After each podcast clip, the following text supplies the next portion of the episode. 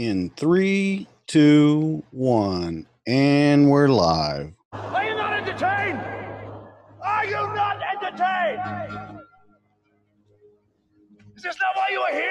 How about no, you crazy Dutch bastard?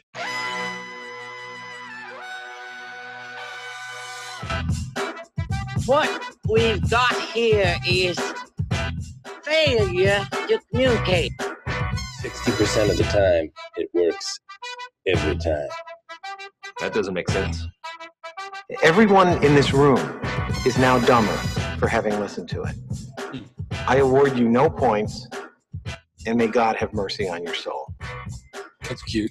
I remember when I had my first beer. Why so serious? I am serious. Don't call me so. What's up, everybody? It's Friday night, and you know what that means. It's the Dads That Drink. We're back in your ear holes and screwing around with your head. Tonight, we have the cast and crew from 1BR. And listen, we have some real-time actors in here tonight. I mean, big time. Wait until you see them. So, we're going to talk about the movie, we're going to talk about Hollywood, and we're going to kind of talk about life. So, Jeff, we're going to get into it. What have you been up to this week, bud? Work, a lot of play, and it's been a great week, man. How are you doing? I am doing excellent. So you sent me a message today that said your wife told you to stop acting like a flamingo, one of our favorite musicians. I'm a flamingo. How did that work out for you? Yeah, I was in the weight room to get a couple of allergy shots, so I was looking up dumb jokes and came across the flamingo joke. You know, have an inside deal with the flamingo. If no one knows, Mark Rebier is awesome. Go look him up. But anyway, I thought you would get that joke more than anybody, so I sent that to you. How's your week been? What's going on with you? It's been busy. The family finally got back from Washington State, and just kind of getting back into everything. We dropped the news to the kids today that they're not going back to school until September 28th. I think I cried more than they did. You might have to teach algebra and math and crap, man. I know, and I had to do that last year, and I wasn't great at it. No, I wasn't either. I mean, when you struggle with geometry as a teenager, I can't really teach my kid much either, so I feel your pain. You know, I think they were a little disappointed.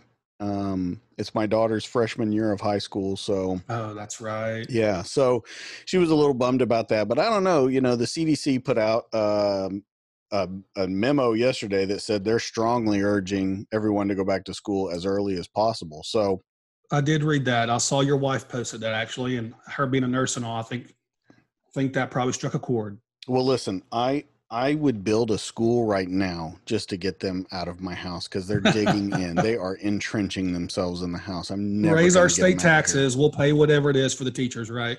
Yeah, I'm serious. I'll build a school. Whatever they need me to do, they need me to clean the school, whatever it is to get my kids out of this house and into that school, I'm all for it. I'm with you, man. If you want to send me in like a canary into the mines to make sure there's no COVID, I'm all for it.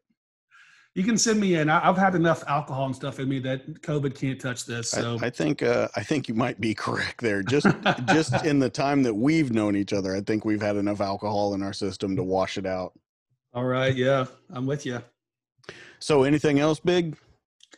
No. I tell you what's big is the people we have on our show tonight. They're big time. They're amazing actors, actresses, and then great producers and up-and-coming directors. So I'm really excited you were able to get these guys on and gals on, and I'm looking forward to talking with them. Well, here's the biggest thing so I look at it all.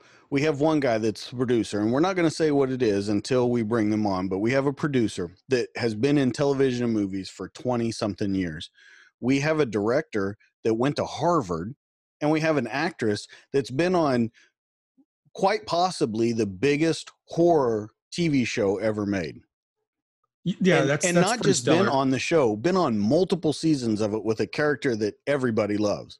Yes, she's probably one of the most beloved characters, and I think I mentioned this when she's coming on. Is my wife was super excited that she's like, "Oh my gosh, I can't believe that's her! Can't believe you have her on." So she's a little starstruck, to be honest with you. So, guys, if you haven't heard about this film, I'm telling you, it is great. It is, to me, less of a horror movie and more of a suspenseful drama. And I absolutely loved it. These guys were great to come on. We've been talking all week, and we finally kind of came to an arrangement last night late. So let's go ahead and welcome on from the amazing new movie that is out, 1BR, or One Bedroom. It's Alok Mishra, David Marmor, and Naomi Grossman. Guys, welcome to the show.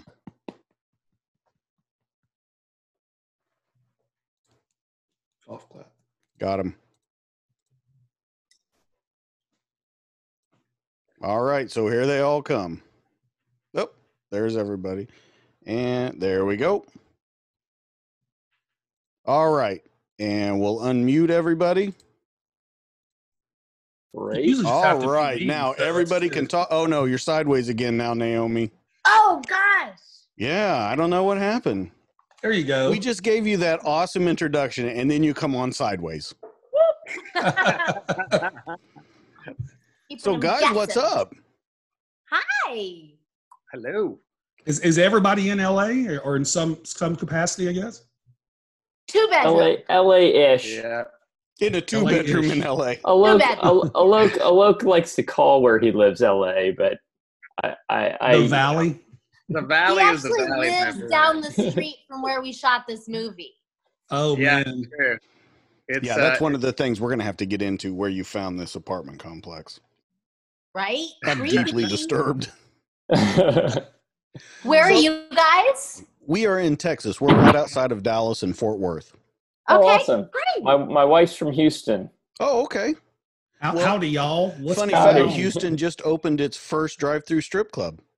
Yes. Yeah, I think Alok sent that. I posted that. It was me. Oh, did you? Yeah. Yeah. So I don't know how that works. I thought. Well, there's a picture of it. It's ridiculous. I don't know why anyone would pay for that. But I guess you do what you do when you're desperate. But I thought they should have done a car wash / strip club. Oh, that way it would be more efficient, and you get something out of it, and you'd get a lot, quote unquote, more bang for your buck. Alok, I actually think that's a great idea. Yeah. Hey, David's the writer here, Alok. Okay. No, man, I'll invest in that. I just that might be a winner. You guys are in LA, as most producers do, I just have thoughts, and then I need David to flesh it out. Actually, oh, okay. Right? That's kind of how we are. I have thoughts, and Dustin polishes them all. Hey, Alok, if you've got such great ideas, you should flesh out some better internet connection. Man, it's already coming out already. Every time we do one of these, man, you're freezing, you're out of sync. So let me tell you guys, full disclosure, last night when we did our sound check, we usually do the show off this other program called B.Live, and it streams banners across. You can get live questions from the audience on screen, everything. Alok told me, no way, we're going with Zoom, because he admitted it. He said, I have shitty internet.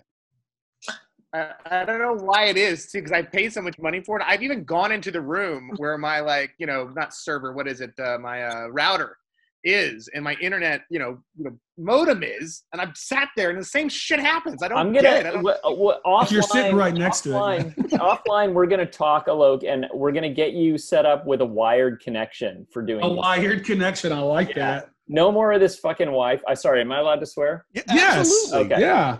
Yeah, no more of this Wi-Fi bullshit. So bad news, Alok, you're off the show. We're going to finish without you. Once you get wired internet, you'll be back on. Yeah, sure. So, you guys live in LA. I'm sure you've been to Halloween Horror Nights at some point. Sure. I have, actually. Halloween Horror Nights makes a massive feature in my new one-woman show. It's a whole thing. Yeah. Oh, wow. So yeah, nice. I actually had a nice graceful plug, Naomi. You got right into it. Wow. The fingernails are really coming. It's Friday night. It's Friday night. I just put the kid down. I've got a fin du monde. I mean,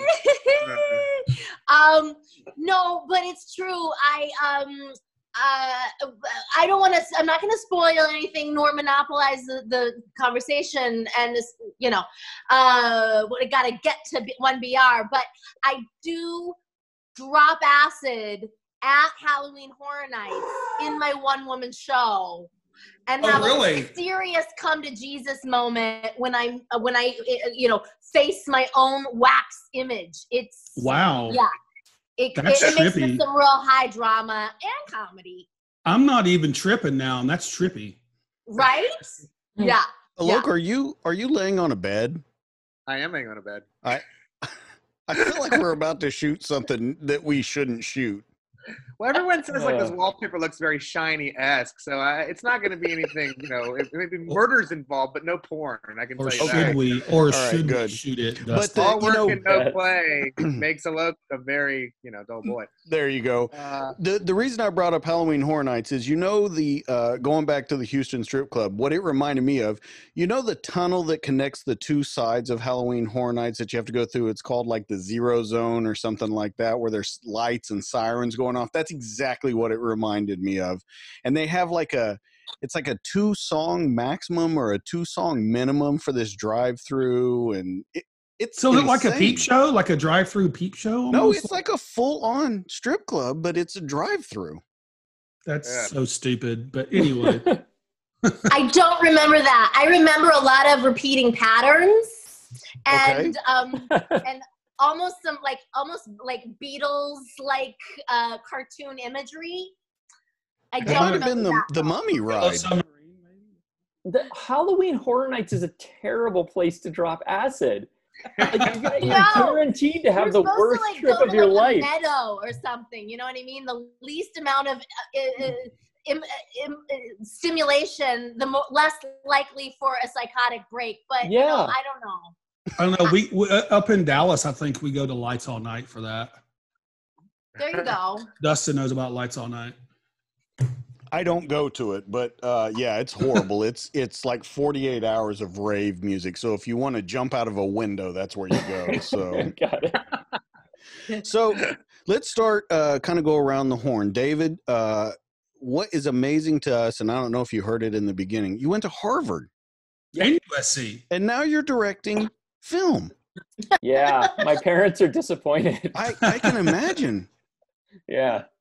So they're they're all doctors. My parents and my sister, my uncle, my cousin has a PhD in computer science.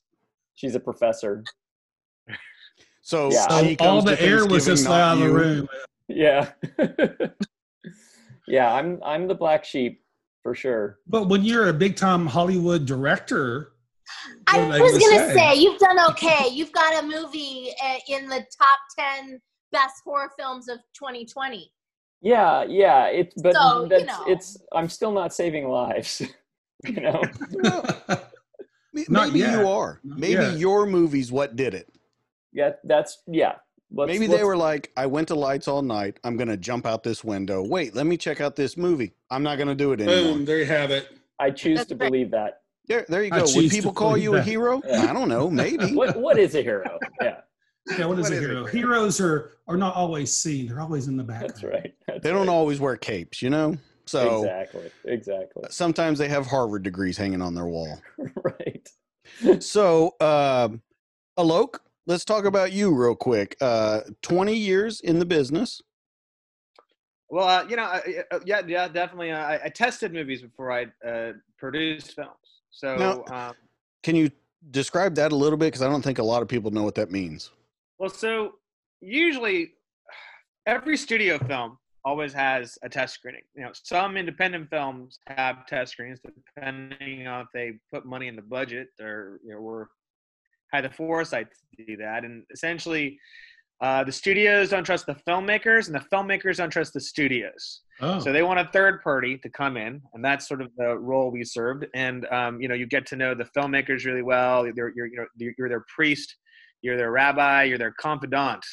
They talk to you a lot about what the studio is trying to do to their film, and you say, listen, we are, Switzerland. We're going to come in and test your movie. We're going to ask you questions about maybe. We might even watch the movie ahead of time if they let us. And we basically tell them, listen, for this horror movie that you're testing, Mr. Wes Craven, Let's go to your Good Luck Theater over in Winnetka, California. Actually, very close to where I live now, in the Valley. Do they have shitty internet, too? You always go to this one theater.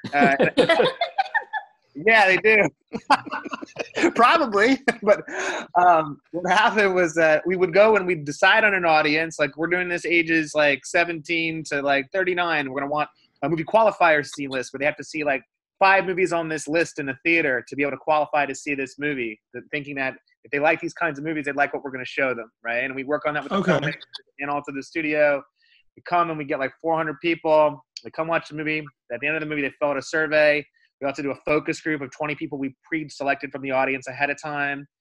We try to base it off how we think the movie's scoring after, you know, after the movie's over. There's a, you know, how would you score them? Would be excellent, very good, good, fair, poor, and would you definitely recommend it? Those are the 2 scores everyone cares about, right? Okay.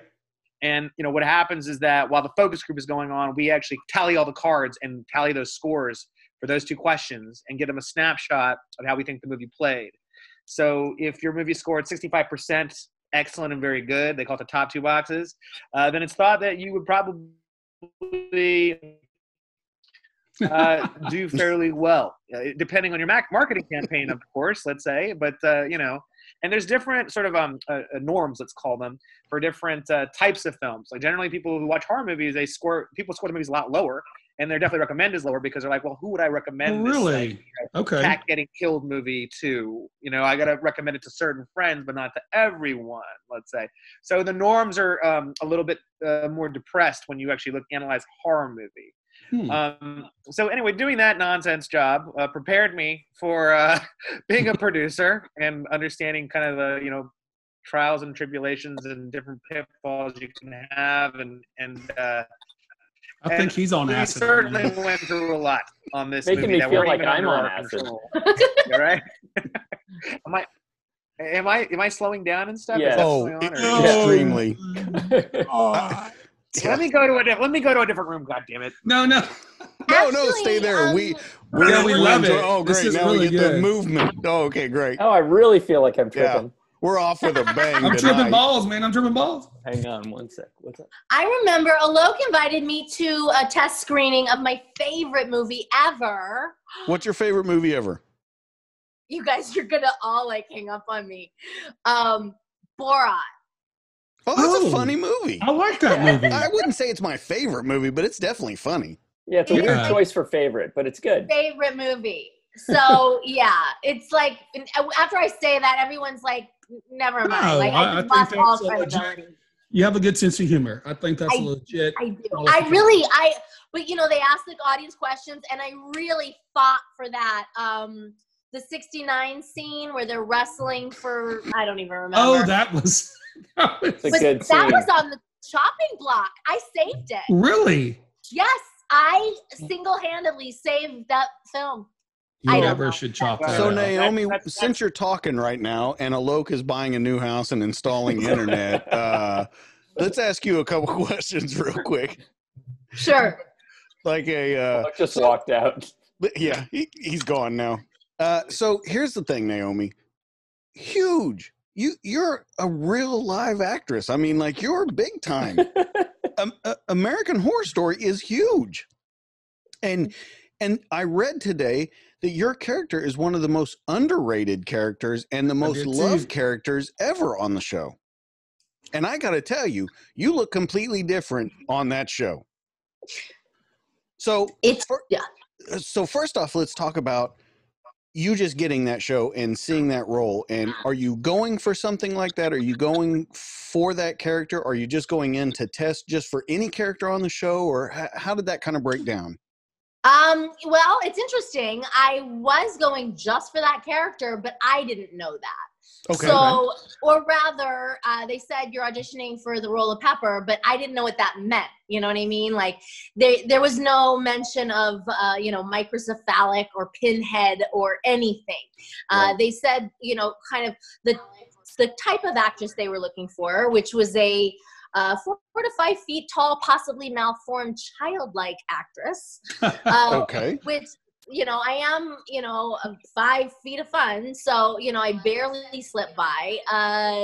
You know, malformed, I can't really do that. You know, they made that happen. Yeah. Kind as the actor have to step out and be like, you know, I'm not going to do that. Like, what am I going to like walk in with my arm? You know, right. Like, no, like if they want me, they'll cast me. And, sure.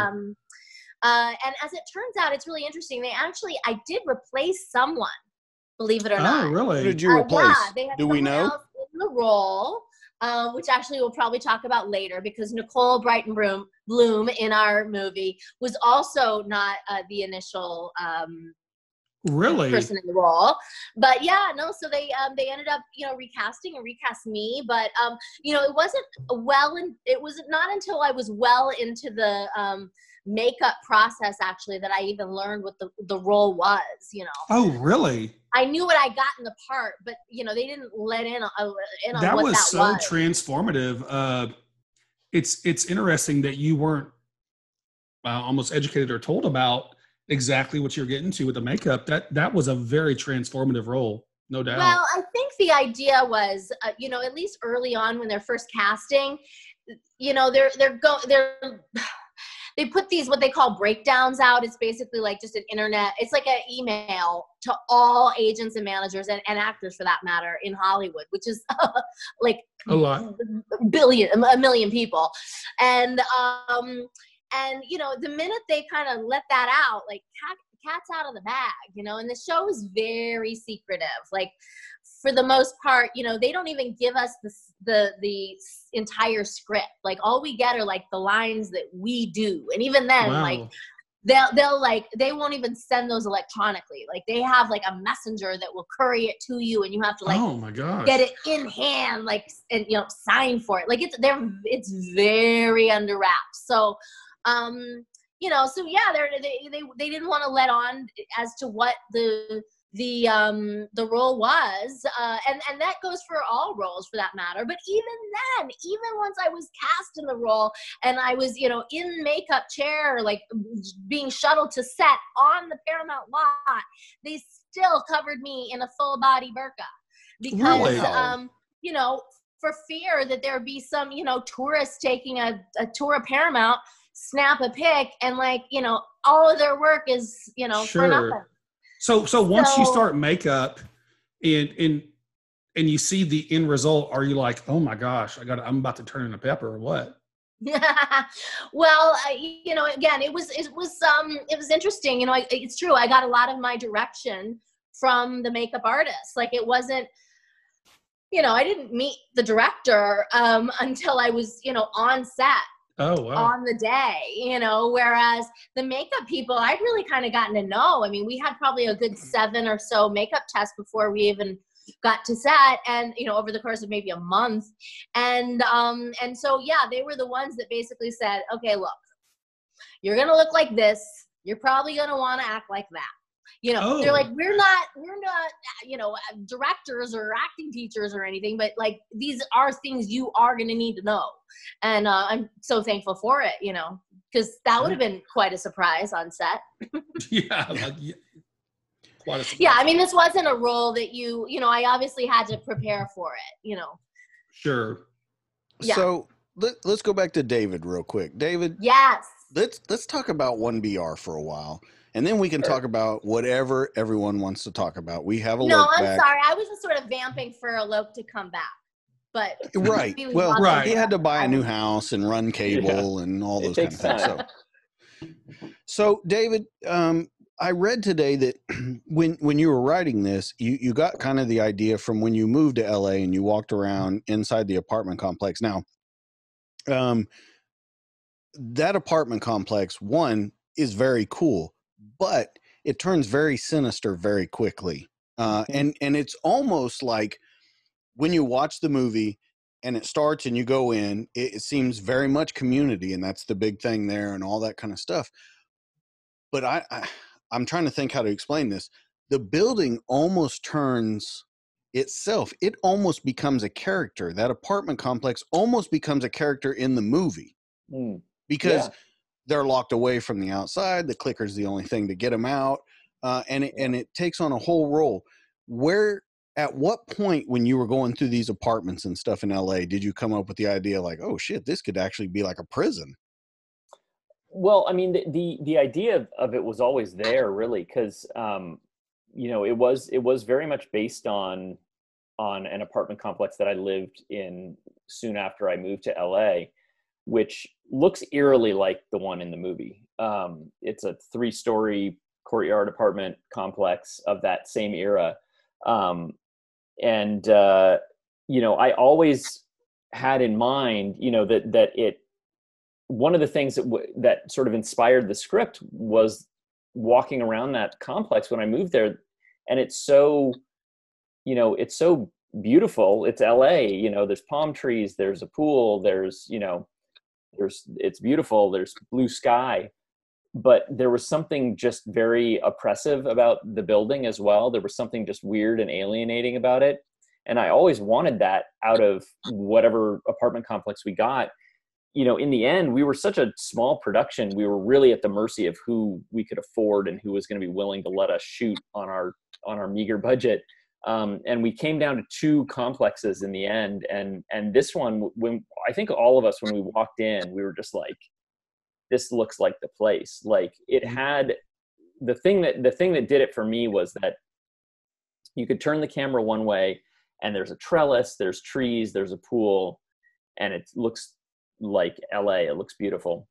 You turn it a different direction and it's like this like beige cinder block breezeway, 3 stories high, and it looks like a prison. Yeah. And that was the dual character I really wanted for that complex, because like you say, I mean, you know, I always thought of the complex as a major character, where, you know, we spent so much time there, and it's so, you know, it's the central hub of everyone's life in the movie, so it was really important. But I have to say it was luck, because we did not have a lot of choices, you know, in the end. So I think were the colors all the same and everything? We didn't change the colors. I mean, this was a working complex. There were people living in the place, you know, which really, and you know, now I'm sort of taking some of Alok's. These are Alok's stories, but I've done enough of these with him that I know what he would say now. It also kind of looks like you're taking some of his Wi-Fi right now. So right, no, but. It really, this living, you know, apartment building really worked to our advantage, because we had like real live extras. We didn't even have to pay. You know what I mean? Wow. Yeah, there are some people who lived in the complex who ended up in the movie. You know, it was a hassle. Can you give us a little hint of who a couple of those people were? They're actually deep background. They're not people that you would notice. Like most of the people I did see Alok. Yeah, you definitely see Alok. You see a lot of Alok. You see a lot of Shane, who's our other lead producer. My parents are in it. They're the older couple who are waving on the breezeway. You did that to get back in good graces. No, you were like, listen. Your parents were disappointed. They were going, yeah. I know I fucked up. I know I'm not a doctor, but listen, I'm going to put you in a movie. I think your parents were home, you know, here for Christmas. We shot over Christmas, so they were okay, I guess we're doing this for Christmas. Yeah, no, they thought they could go caroling and like decorate the tree, but no, they're like, oh, we got to go get a movie. Is this one of your VCR shows again? Right. The other funny part is that like his wife was pregnant when we did the first set of shooting, so we shot for 15 days and then had to come back like 8 months later because we couldn't get like people like Naomi and Taylor Nichols. They all work so much. We got the band back together 8 months later, and so his wife had already had the baby, and so we had to put a fake belly on her. You know what? Yeah, that's my wife. I remember that. Yes, yeah. I do. I thought she was drinking in the first scene where I saw her, where she's talking to the guy in the chair. I thought she had a drink in her hand. I was like, you know, very well might have, because that's from the reshoots, and she was not really pregnant, so she was game to be drinking again at that point. Yeah, I was like, wait a minute, that's not a good message. Yeah. This is a really funny thing. If I lived in that complex, I'd sure be drinking. My God. Yeah. Oh, right. And this is Dads That Drink, so if we're telling you it's a bad message about drinking, it's probably a horrible idea. The other really hilarious thing about shooting in an actual like working apartment was, and again, I'm stealing all of Alok's bits now though, but there was, you know, people had dogs and cats in their houses that were barking and meowing through the shots. And here we are like doing this movie where you're actually like the whole thing is they're not supposed to have, you know, no animals in the building, no pets. Oh, we learned that from this movie, definitely. How are we supposed to justify the barking dog in the shot? You know what I mean? Like, yeah, there was a lot of holding for dogs. Alok, like, Alok really is such a trooper. Like, he, you know, he does, he'll, if he has to be an extra, he's an extra. If he's got to, like, pay $20 to somebody to, you know, take the dog out for a walk, he'll do it. Like, he's... Yeah. He's the every producer. He does what he's got to do. It was you do a lot of horrible things being an independent producer, I can tell you. A lot of things you do. The other biggest downside, so the apartment was really, it was wonderful. It was we just lucked into it, but I think maybe the biggest downside for me, aside from having to hold for residents walking past all the time, was we did not have access to any of the apartments. We couldn't even open a door. And that was like, it just made me insane, because we shoot all these scenes on the breezeway where Brian is coming in and out of his apartment. And we had to fake all that. I mean, if you go watch it again with that in mind, you'll see how weird the camera angles are. It's all done with sound effects.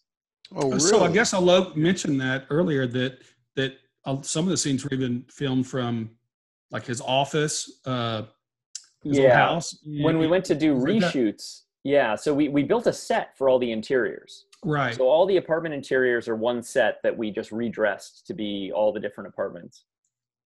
And then, of course, that set was long gone by the time we went back. You know, it was 9 months later or something. And, you know, it turned out that Alok's office or his house has floors that look really similar to the fake floors we had in our set.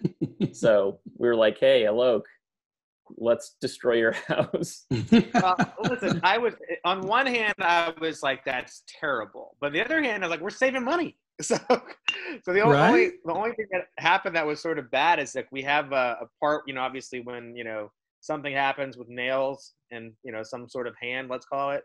And we had this prop that, unfortunately, like, we're, you know, paying all this money for reshoots, and we had this bladder that was supposed to be on his fake hand, like on the back side of the hand, but sadly it was on the inside of the hand. So when we were trying to do stuff, like, it wasn't popping like it should have. It cost a ton of money in like VFX, sadly, but they took this hand to like the bathroom, my you know, bathroom in a shower or whatever, this old house, and they started trying to make it work, and it just exploded like all over, like all over the shower in the bathroom. Like, and my wife was like out of the house at this point, because I sent her away while we were shooting and stuff. And she came back, and the whole bathroom was like we tried to dismember somebody in it. And I was like, she's like, what the fuck happened here? And I'm like, honey, it'll all wash. It's a part. It'll be fine. Like, you know, I think we had to get a new shower. If you said it just like you said it just now, you probably scared the shit out of her. Yeah, that would shut her up. No, but I thought was really cool. You know, what was cool about that scene, and not to give too many details, but, you know, just like in any rent house or rent apartment, you go and go, oh, what is this fixed peculiar area of the wall, or what is this? I loved how y'all captured that, really, truly, and in the end, I won't tell you what it is, but that really, truly cool aspect of it, which is not really cool, because you're like, what the hell? Was that a party? Was someone getting crazy? But in this case, it was something completely, utterly different, and it was scary. I really loved how you captured that. Thank you. Yeah, I mean, it's funny that sort of little bit was inspired really by... I mean, you know, like you said, like, you go to any apartment, no matter how perfect the apartment you're going to rent, there's going to be some weird something somewhere that you're like, what's that all about? And, you know, there's a story. Yeah. Usually it turns out you never find out or whatever. Hopefully it's nothing sinister, but yeah, I enjoyed that, you know, sort of being able to take that little true moment, but actually have it tie into something later on. Yeah, that was brilliant, actually. And you learned as you watched the film not too much longer after what that was all about. So I thought that was a really good foreshadowing and all those other fancy film worms you guys have. So, Naomi, pardon me as I say this, but you were kind of a low-key asshole in this movie. Did you say an Alok-y asshole? No. No, just a low. That's a very specific kind of asshole. Yes, that's a very. I was like specific. A loke-like. No, you were sinister even when you weren't trying to be sinister. Like that's what came across. And good. Yeah, I mean, you know, your character in the beginning to me is supposed to be like, you know, welcoming and everything, but you can see something behind the eyes from like the second you're on screen, like, no, something, no. She was in deep. She was converted. She was in deep. Yeah. Well, I do think that, I mean, acting aside, I have no poker face, and it really serves me in my acting career because I don't have to do much. I can really just think it, and it's like, you know, like I'll just like burn you with my thoughts. I mean, if I'm thinking nasty things, it does not work in poker, or you know, I would be a miserable diplomat.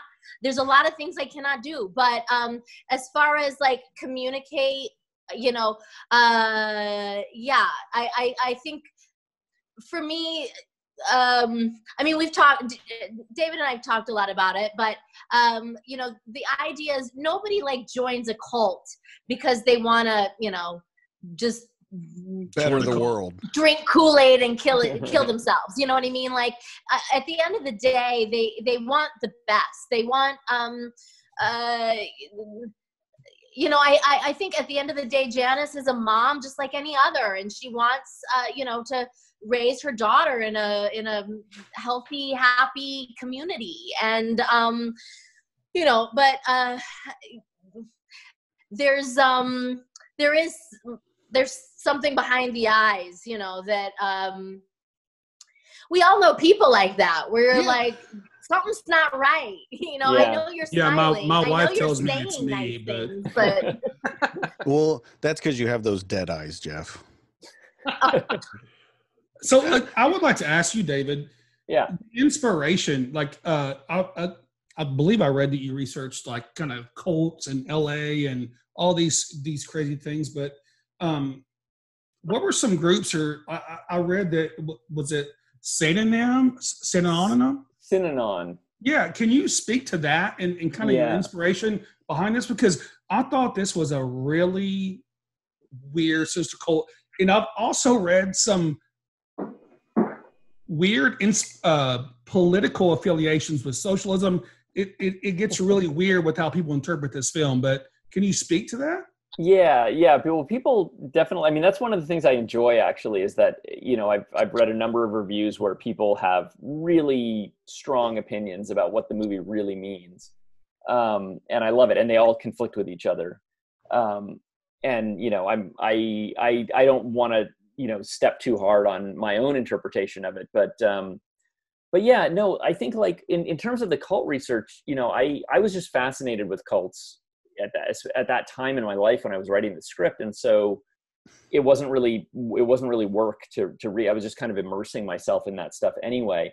And then when I started working on the script in earnest, I really kind of dove into it more methodically. And I was really, you know, there are a lot of cults where I've taken bits and pieces and, you know, from different groups that are in the movie, but in terms of like the closest model for the sort of entirety of the community, Synanon is the one. And that's because one of the things that really struck me when I started reading about Synanon was how good it was initially, like as a concept. Like it started in the late 50s in LA. Like a drug rehab, right? It was a drug rehab, exactly. And this was a thing that didn't really exist in the United States at that time. You know, there was a huge stigma, even more than today, there was a huge stigma attached to drug addiction. And there wasn't anything like AA for drugs. And they created that. And they were really successful at it. They cured a couple people. I read that some people actually got cured through them. Oh, no, yeah, they helped a lot of people, and they were... The government was contracting with them. They were sending people who had been in the criminal justice system to them. there was a sort of very sort of positive movie made about them. It was kind of like a docudrama about like how much they were helping people. They were really, you know, seen as heroic. And I fully believe that they started with that intention 100%. But the guy who started it, I think, was a narcissist at least, and maybe sociopathic. And he started sort of taking control of it. And at some point he decided, you know, possibly not inaccurately, that like nobody's ever really cured of an addiction. You manage it. But his solution to that was everybody has to come live at Synanon. And so he got this big hotel in Santa Monica called Casa del Mar, okay. Which was the inspiration for the name. That actually was the name in the script for many years until one of our producers made me change it for avoiding legal trouble. Looks like Alok was the one that did that. No, it was actually not Alok. It was not Alok. But yeah, you know, so then it was really interesting to me to think about how this very pure motivation slowly mutated into something really dark. And it got super dark. Like Synanon is really interesting to read about, like that. They eventually got in legal trouble in LA. They moved wholesale up to the Bay Area and bought a big ranch up there. Oh. They got in fights up there with their neighbors, and they were threatening people. They were putting live snakes in people's mailboxes. Well, and if I can stop you right there, not only were they putting live snakes in mailboxes, they were taking the rattles off rattlers and sticking the rattlers in the mailboxes. Oh, shit. Yeah. Yeah, so that they wouldn't give any warning. Yeah, they were crazy. And internally, they had this thing called the Synanon game, which is the inspiration for that moment in the middle of the movie where they're going around the circle slapping the guy. Right. This was a thing where everyone would have to sort of confess their sins to the group, and then everybody would berate them. That was the initial thing. It was everybody would kind of berate them, and then they would all hug. But eventually, it turned into physical violence. Mm. This is just a little aside, but I just find it really amusing. So at some point, and again, I don't know why this was, but the leader, Charles Diedrich, decided that everybody had to shave their heads, men and women. So, you know, of the 100-some people in this group, they were all completely bald. And that was in the mid-'70s. They were up in the Bay Area, and that was around the time that George Lucas was making THX 1138. And he needed a whole bunch of bald people. So if you watch THX 1138, all the bald extras in that movie are Synanon members. That's great. That's a great story. I feel like we kind of did that to Alok tonight, making fun of him about his Wi-Fi, where he went around. He confessed to us, I have bad Wi-Fi. Yeah, then we berated and slapped him. Yeah, it's true. Well, you know, and the funny thing is, I think Naomi's internet's worse than mine tonight, if we're really being truthful. Like, what? Look at this. We're turning on each other. Anything can turn into a cult. You That's can right. start with the best of intentions. And but you know what I thought? Speaking of the cult, David, I thought was, and I don't remember the exact line, but it was basically if you give up, you're free. The sooner you give up, the sooner you'll be free. I thought that was like, what the fuck? That is, and that's classic, in a good way. Yeah, that's classic cult doublespeak, right? It's you know, they come up with their own definitions of words. They come up with their own meanings, and you know, it's doublespeak. It's like, hey, if you'll let me violate you, you'll be free forever. Right? Yeah. No. They that just went dark.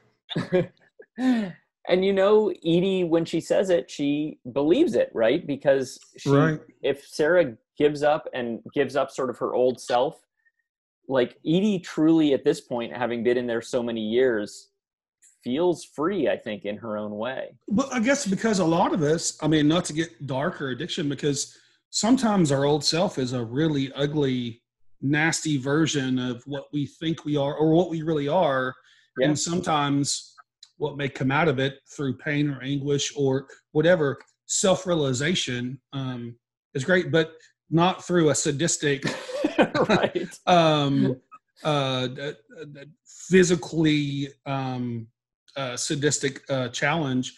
But right. I, the principles, what I think is so fascinating is the principles are there and they're right, but how they go about doing it is so, so wrong.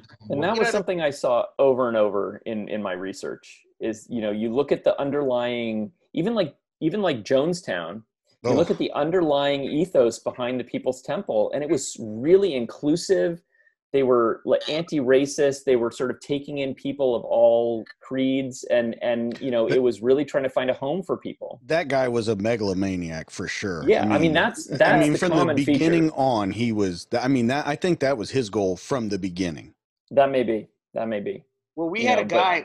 We did a podcast this week with this dude who was saying that his mom. Look, we don't talk about other podcasts on here. We're trying to be famous, not them. So yes, we do. Alok, screw him. Go ahead. So what happened was that this guy, his mom, was in the Jim Jones Temple, or whatever. Oh wow! And she was supposed to go to the place, but she missed her plane and couldn't afford another ticket, which is the only reason that guy is alive today. Whoa, that is crazy. Which is nuts, right? But going back to David's point, it's like the whole thing about it is that these people aren't sexually abusing her or doing anything like a normal cult seem to do. They seem like they're really out genuinely for her interest in some way. And it's almost to the point, and I always make this example on it. It's sort of an interesting example, I think, that you watch the movie American History X, and you watch Edward Norton, and he's talking all this, horrible rhetoric. In some ways, you actually it kind of makes sense though sometimes. But then you're like, right. He's a fucking Nazi.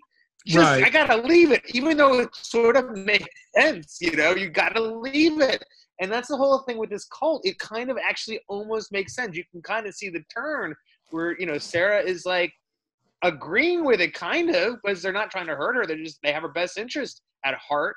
And so that's sort of an interesting thing, I think, in terms of Dave having made that really a great part of this this script. And I think a lot of people like that idea, and they see how it's sort of believable and realistic in certain aspects.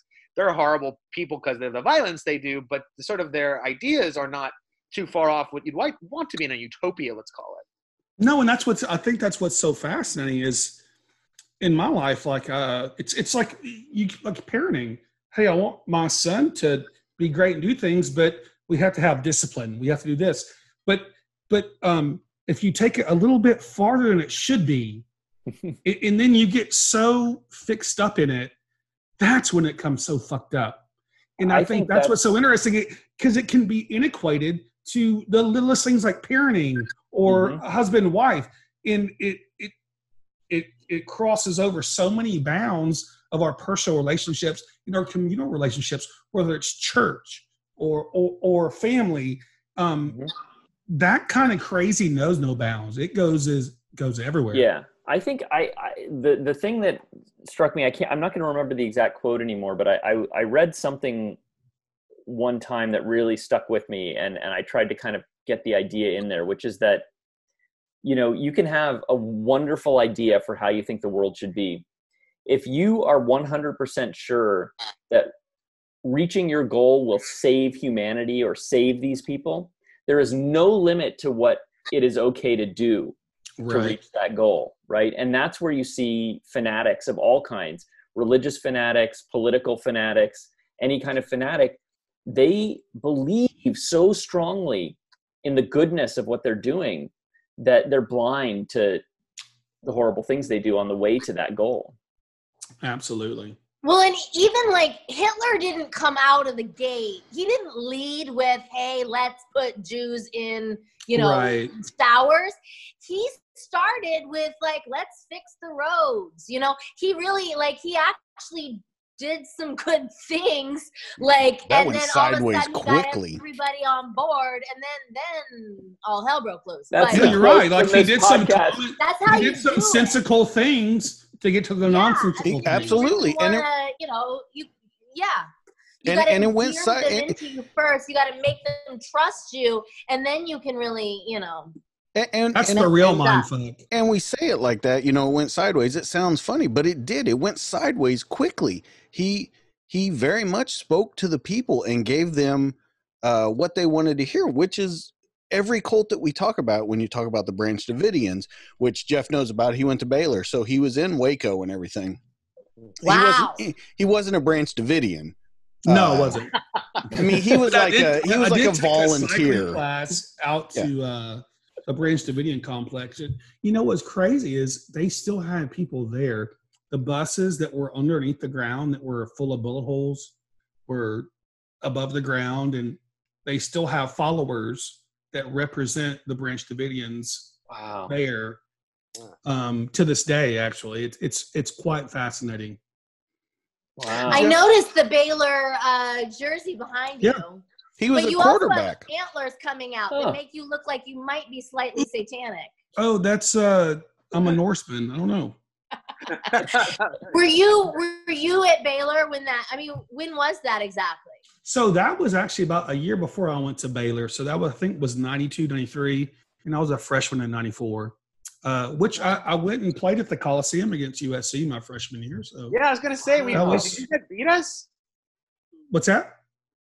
No, we lost 35-14 my freshman year. No, oh, I thought didn't it come? But we looked up on like San Jose State and some of those small schools, Fresno State. Yeah. No, we always have that chump game at the beginning or whatever. That's right. That's right. No game this year. Look at Alok striking back at the crowd. We have season tickets, and it's like this is the first year we're not getting them because we're just not. We don't think it's going to happen. Like it's not. Oh no, I don't.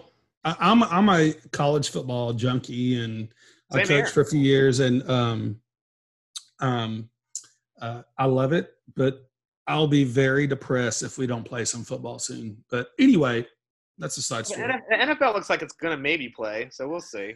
You know. We'll see what happens. You guys have to be long-suffering Cowboys fans, being from Dallas. Oh, don't worry, we're not. I know that I was born in Dallas, Texas, and I've always had the Dallas Cowboys as my favorite team. And we I can't wait for Jerry Jones. Wow, how have we never talked about this? The Cowboys are my most hated team because you know where I'm from. You know where I'm from, right? San Francisco, San Francisco. Oh, by the way, you choked on the Super Bowl, buddy. Yeah, but you know what? When I was growing up, we won 4 Super Bowls. I know. So, I loved the whole. I was a child of the Bill Walsh era. So I have a signed football over there from the Cowboys. We won like 3 of them in the 90s, right? We won 3 of them in the 90s, didn't we? Yeah, 4 in the 90s. Okay, 4, and then more even earlier than that. So whatever. Yeah, so we have 5 total. Yeah. Sorry, this became football talk. Yeah, I can do that all night. But anyway, enough about that. Let's talk about 1BR. Yeah. Yes. So in the movie. I looking around at everyone in there, we gave backstories on a couple people. We didn't have backstories on a couple other people. Naomi, there wasn't really, as far as I was concerned, not really a backstory on your character. Is there one there? We're going to get it in the sequel. I'm just kidding. Yes. We need to. The sequel needs to happen. Well, the way it is, the sequel needs to happen. 1BR Chronicles : Janice. No, listen, I am using this platform as an opportunity to have both the most crucial filmmakers, like totally, hostage at this moment to have it. Like it's literally, they're asking for it, you guys. They're asking for it. I want to see. We'll call it 1BR lease optional. There you go. I think 1BR, the power of community is actually a great name. That's a good one. Yeah. I don't know. I really like 2BR Janice, but 1BR. No, I mean, you're right. Like Janice. It was not about me. 1BR plus one. How about that went sideways quickly? That's a great subtitle. Because definitely, like within, I don't know. No, seriously, there needs to be another 4 hours of her moving in. They started fucking with her. You know what? What I thought was good about this movie, and Dustin and I texted today about this, is I thought it was methodically slow on purpose because it demonstrated the character with Sarah and what she must have gone through during that process and some other stuff, and plus.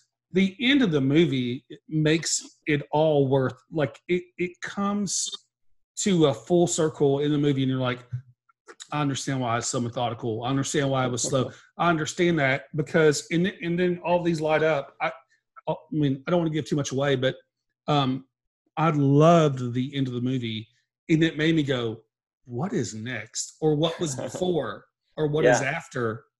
So I do think you have to make another. Well, I absolutely love the ending. I do too. Glad to hear it. The ending was, I mean, and not just the ending, but like the final scene of it, just how it looked. The final scene, yeah. You know what I'm saying? Just the look of it, where you're like, okay, well, if we thought it was bad before. Yeah. Well, you know, now, the funny thing is two things. One, when we went back and did reshoots, we shot two endings, and I know we're gonna be able to see those. We ended up with it first.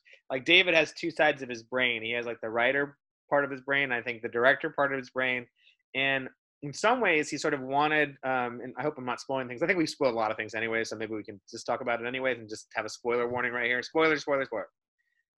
Okay, so one of the endings, she escapes more on her own steam, let's say, right? And it was kind of during the very big height of the Me Too movement that was happening, like, you know, 2 summers ago or whatever. It was still going on, but like, so.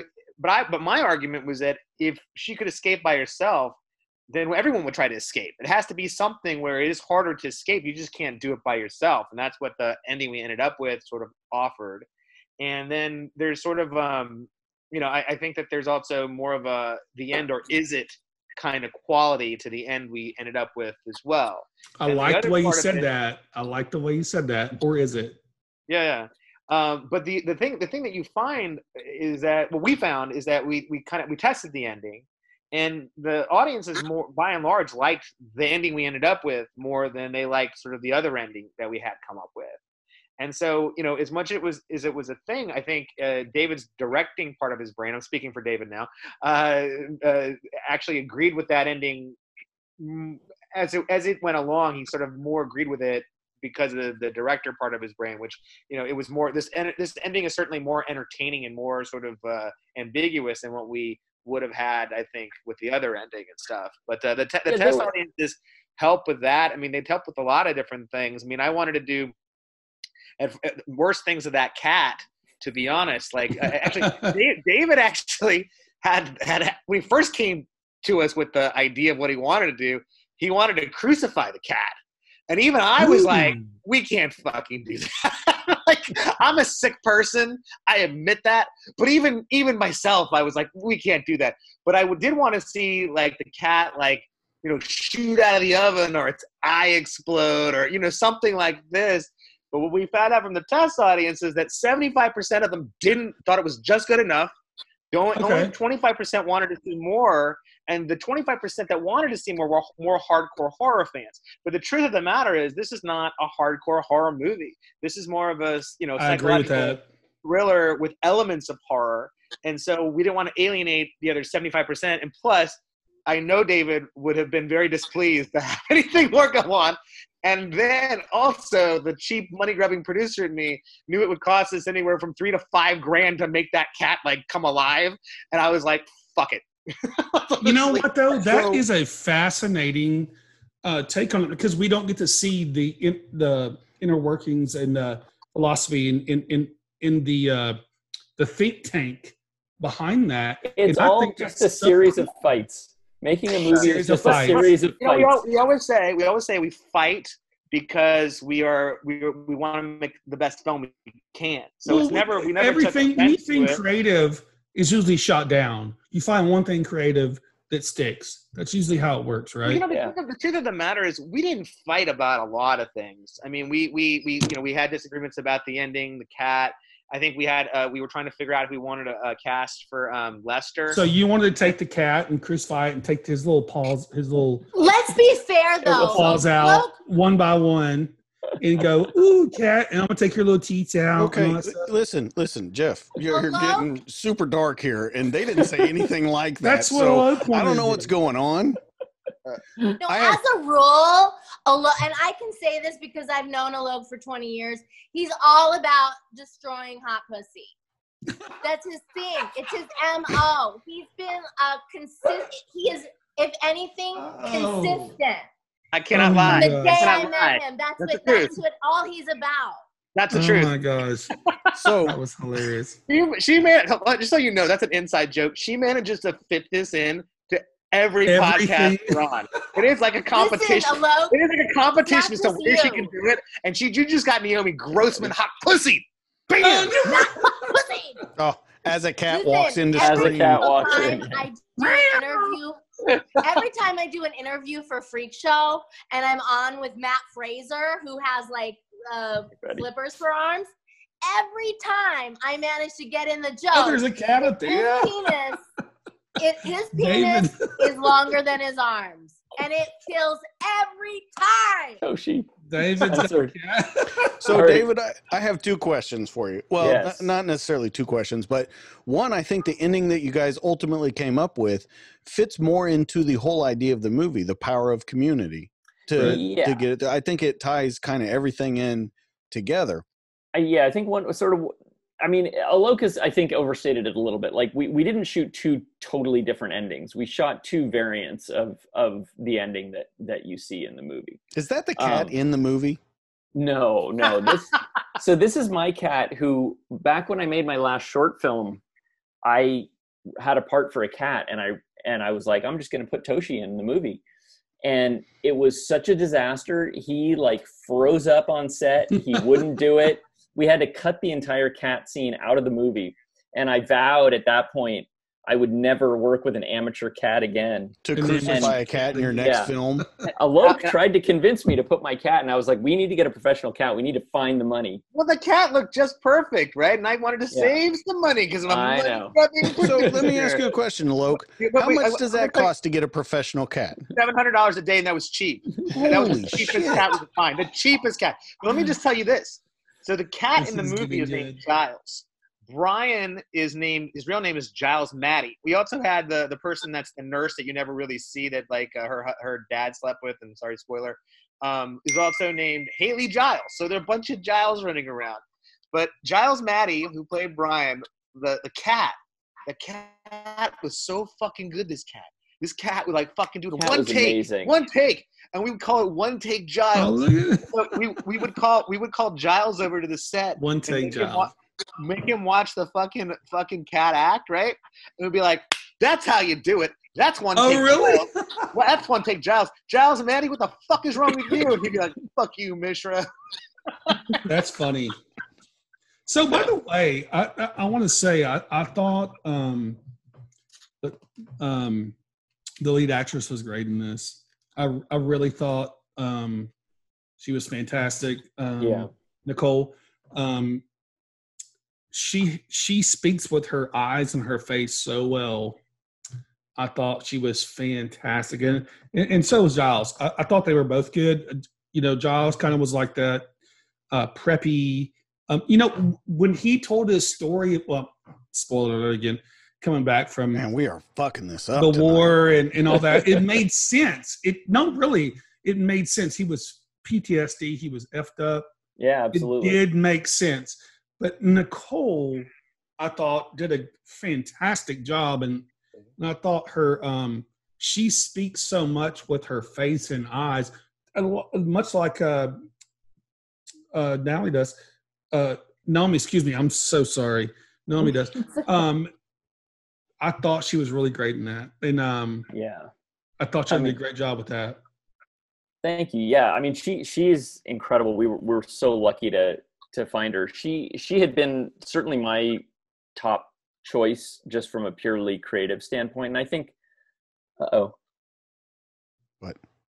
what happened here? Nothing. You're on. We can hear you. What happened there? See you. It just popped away from it for a second. Yes, sorry. She had been my top creative choice, and I think the producers essentially agreed. But you know, we had an opportunity to, there was an actor with kind of a higher profile who was the lead on a TV show who was interested in the part. And I remember this meeting. Yeah. The producers basically like sat me down and they, in this, like, it was like me and like six producers, and they were like, we got to do this. Well, I mean, it's a kind of thing. It puts us in the black immediately. And yeah. I couldn't argue. It was, can you know, we know who like, that is? Oh, really? No, we can't talk about it. I wouldn't doubt it. You shouldn't. We can't, but I'll say this. She made a mistake. No, what you did was great. And however it worked out on your end, still worked out on the film end. Yeah. Absolutely. Yeah. I mean, I was, you know, it was very stressful when she dropped out, but in the end, I was actually super happy that we got to cast Nicole. Yeah. I was going to say, but it's hilarious and makes for a great story and podcast. It's true. That's right. But no, I mean, I don't think anything beats the pussy story yet. So, well, I'll tell you this. Hard to top that. It's Naomi, I'm sorry I called you Natalie. I'm so sorry. Oh, no. It's super common. Don't even worry. He calls me Rick all the time. I don't know. So. Sick Rick, Toshi, seriously. So let's Rick and Morty. No, I didn't mean to interrupt David, but it's true. Alok tells an amazing story right about now about the moment when they found out that they lost this nameless actress. Please lay it upon us, Alok. So this is what it is. So I talk about, you know, humiliating things you do as an indie producer, like, all the time. And one of them was we this young lady had wanted or demanded this feminine energy drink, which we had, like, you know, being savvy producers, went to the goddamn feminine energy drink maker and asked them, hey, listen, we'll put it in the movie. And they sent us like a truckload of this stuff, like literally cases upon cases of this stuff. But it wasn't going to get there until like 3 days into shooting.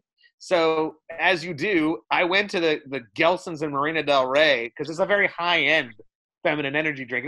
They don't sell it everywhere. What's it called? Feminine energy. I can't say. We can't give them that kind of publicity after what they did. We didn't put it in the movie, and they still let us keep it all, let's say.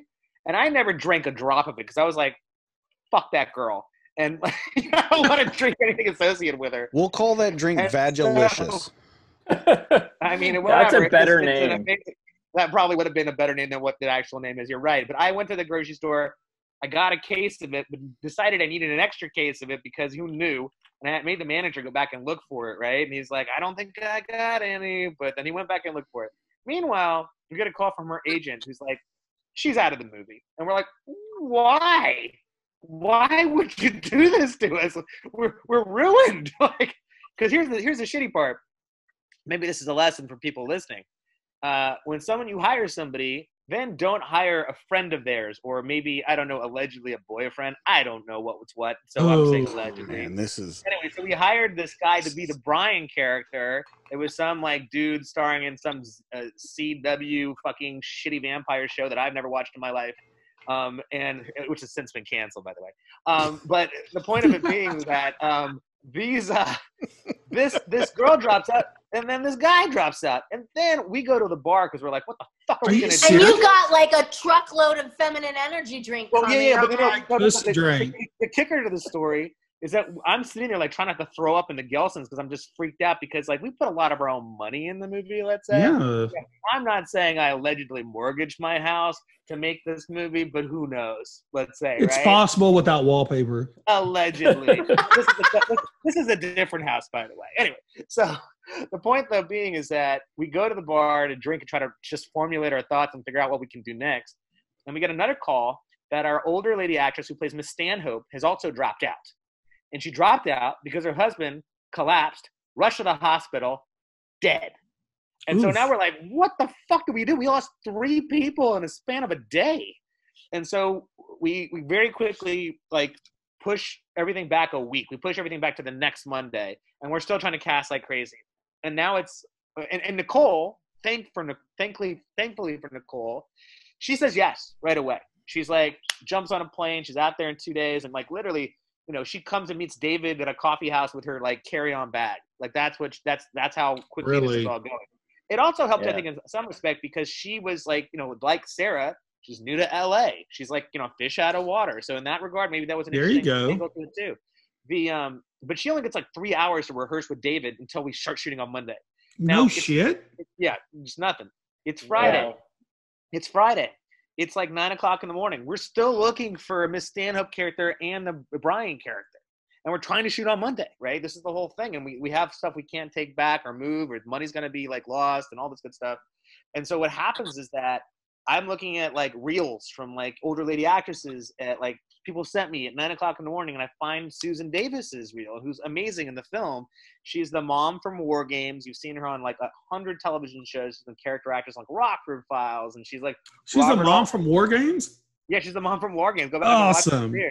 Yeah. So and that made me immediately be like, gotta cast her. But she's also been like Baron Boozman films or whatever, right? So she's, you know, not unfamiliar with horror. And so I watch her reel, and there's a number at the end of it, and I call the number thinking it's going to be her agent or manager, but it's not. It's her. And I'm like, hey, listen, this is highly inappropriate, but I'm going to pitch you the movie, and I'm going to pitch you us. And so we did that, and at the end of the pitch, she was just like, well, I've never been in a cult movie before. This sounds fascinating. And I'm like, all right, great. And 11:30, we signed her. Then fast forward to that night at 6:30, we're freaking the fuck out. We're trying to call in every favor we can to the people from Blumhouse and like, you know, everybody else, and telling them to help us keep like CAA or whatever agency open late because it's already 6:30 on a Friday night. And we're still trying to cast this last role. And so we finally got a call from Gersh, who was amazingly helpful. They're also Nicole Brighton Bloom's agent, as well as Giles Maddie's agent too. And they call us and say, Giles is in. And we're like, why the fuck did you wait like this long? Well, it turns out poor Giles is driving down from San Francisco. I had to pull over to the side of the road and then like read the script on his phone. And he didn't even read the whole script. He just read his part. And he said yes. And we're like, ah, we're making a movie. Let's just hope everyone shows up on Monday. You know, it's a Friday. So, oh my gosh. Yeah. So it was very stressful. And at times, I mean, you know, we were all talking about it. We were, you know, trying to protect Dave from some of this, but like, you know, sometimes it's just, it's, you don't think you're going to actually be able to make a movie. Yeah. When you ask you guys, is this like, whether it's a low budget or the film you're making, is this common at all? I mean, I think it is. I think when you have a small budget film, if someone gets like, you know, you're paying, you know, people SAG ultra low budget, which is like $125 a day. And yeah, there probably is some overtime. So let's call it $250 even a day. It's nothing. It's nothing. Like, I mean, that's whatever. Anyway, that's I will not work for that again. Ever. If anyone's watching. Look. I will switch. Trust me, Naomi. Nobody's watching. Listen, I'm listening to all this, and I'm like, gee whiz, Janice was signed on 6 months prior. You know, I wasn't going anywhere. Listen. SAG-ultra budget is SAG memo to drop out. I think we have separated this group. They will never work together again. I know, right? Like my internet sucks. I love this. I find it so fascinating. So let's. I got a couple. Can I say one thing about? Absolutely. Yes. Keep going. So Naomi Grossman, like when we did the reshoots, right? She got nominated for an Emmy. Like she's Naomi Grossman, a big deal. Like she got nominated for an Emmy, and of all the weeks we could shoot, like we were trying to get the band back together, right? But everyone had, you know, things that they were doing, and this one week was agreed upon. Like this is the week, but we didn't know she was gonna be nominated for an Emmy. She got nominated for an Emmy. And so this is her week to shine. There's all these parties. The Emmys are on like Saturday or Sunday or whatever it is, right? And we're shooting like every day during the week when there's all these amazing parties and amazing gifting salons. And like, she's just like, came to us and she's like, listen, Mishra, I'm going to do your shitty movie, but I'm not getting over that. I'm not going to that gifting suite to get a trip to Barbados. I'm sending my mother, who just happens to be here. I send her in my stead. You know, it was like that. It was definitely a Sunset Boulevard moment. Mm-hmm. That was awesome. We've been friends for like 20 years. Like she did it. She knew. Like we needed her. And and we also tried to convince her in different ways. We're like, well, we didn't get enough Janice last time. We squandered Janice. We realize now Janice is the gem of the film. So Alok was like, Naomi, listen, if you do this for us, you can say hot pussy jokes until the day you die. Oh, I just need you here for a week. Permission. Here's the thing. This is for all those, because I know you have a large Hollywood contingency on your Facebook Live on a Friday night. Yes. Yeah. Okay, so I know, like, for all of them that think that they can get me for $125 a day. Hell, so no. Okay, yeah, that was so 2018. 17. Now, none of us have worked since like March, so it's a thousand. I'd be thrilled with that. No. I digress. No, here's the truth of the matter. I believed in the project. I also believed in the Emmy gifting suite, which would have awarded me a trip to Barbados. Yes, but at the end of the day, it's about the work, and I chose right. You know what I mean? Like I will say that much. Like I'm not trying to. I mean, Alok already tooted my horn, but the fact is, like, at the end of the day, for all your, your Hollywood contingency watching, you got to know when you hire Naomi, while she may not agree to the $125 a day, she will be there for the reshoots. Like, if you didn't get it the first time, you can count on her. She will be there for you. Now, she will have dropped acid right before she got there. Yes. But she'll read the script in its entirety. Right. On the phone. So Naomi, I think that says a lot, actually. I know you're joking around, but I do think that says a lot. Yeah. No, hey, of course. Come on. I want it to be a good movie. At the end of the day, my face is in it. It may not be in it very much, but it's still in it. You know what I mean? I think it was awesome. I'm still going to be on Zoom, Facebook Lives. Like you played a sinister looking, I will kill you in a minute. And then, well, I won't give it away, but. I will say this. Your in-roll was good. Is trying to say something, David. David, go ahead. No, I was just gonna say I gotta go. My wife has been waiting very patiently on dinner, but we have not eaten yet. So I gotta say goodbye real soon. Yeah, and if you want, you can join back in when you're done with dinner. Okay. All right. Cool. I will. I'll check back in when I'm done. I apologize for having to duck out. No. Thank you so much for coming on with us. Go join your cult. Yes, that's it. I have drunk that Kool-Aid. I'll tell you that. Let me go get another beer. But thank you guys so much for having me on. I appreciate it. David, thank you so much. Thank you. You're a great guy. You're welcome on the show anytime you want. Appreciate it. I would love to come back. All right. Great. Alok left. What is going on with this guy tonight? What? Naomi, you're the bomb. Oh, now Naomi's gone. No, she's right there. Oh, unmute her. I'm trying. Unmute. Oh, my God. What happened? There you go. You're perfect. There you go. What's going on? Where did Alok go? I don't know. He went to get a beer. There he is. Oh, I love that. That is a great beer. Oh, yeah. Is that gross? One of my favorite beers. Dave and I. It's a du monde. Dave and I didn't even know that we both love this beer until like months after shooting. And I was like, I went to Trader Joe's and da-da-da. And he's like, and we talking about beer and he's like, you get fin du monde? I'm like, fuck yeah, I get fin du monde. So what happened was that we premiered at Fantasia Fest, which is in Montreal, which is where this beer is brewed. And so we we tried to go to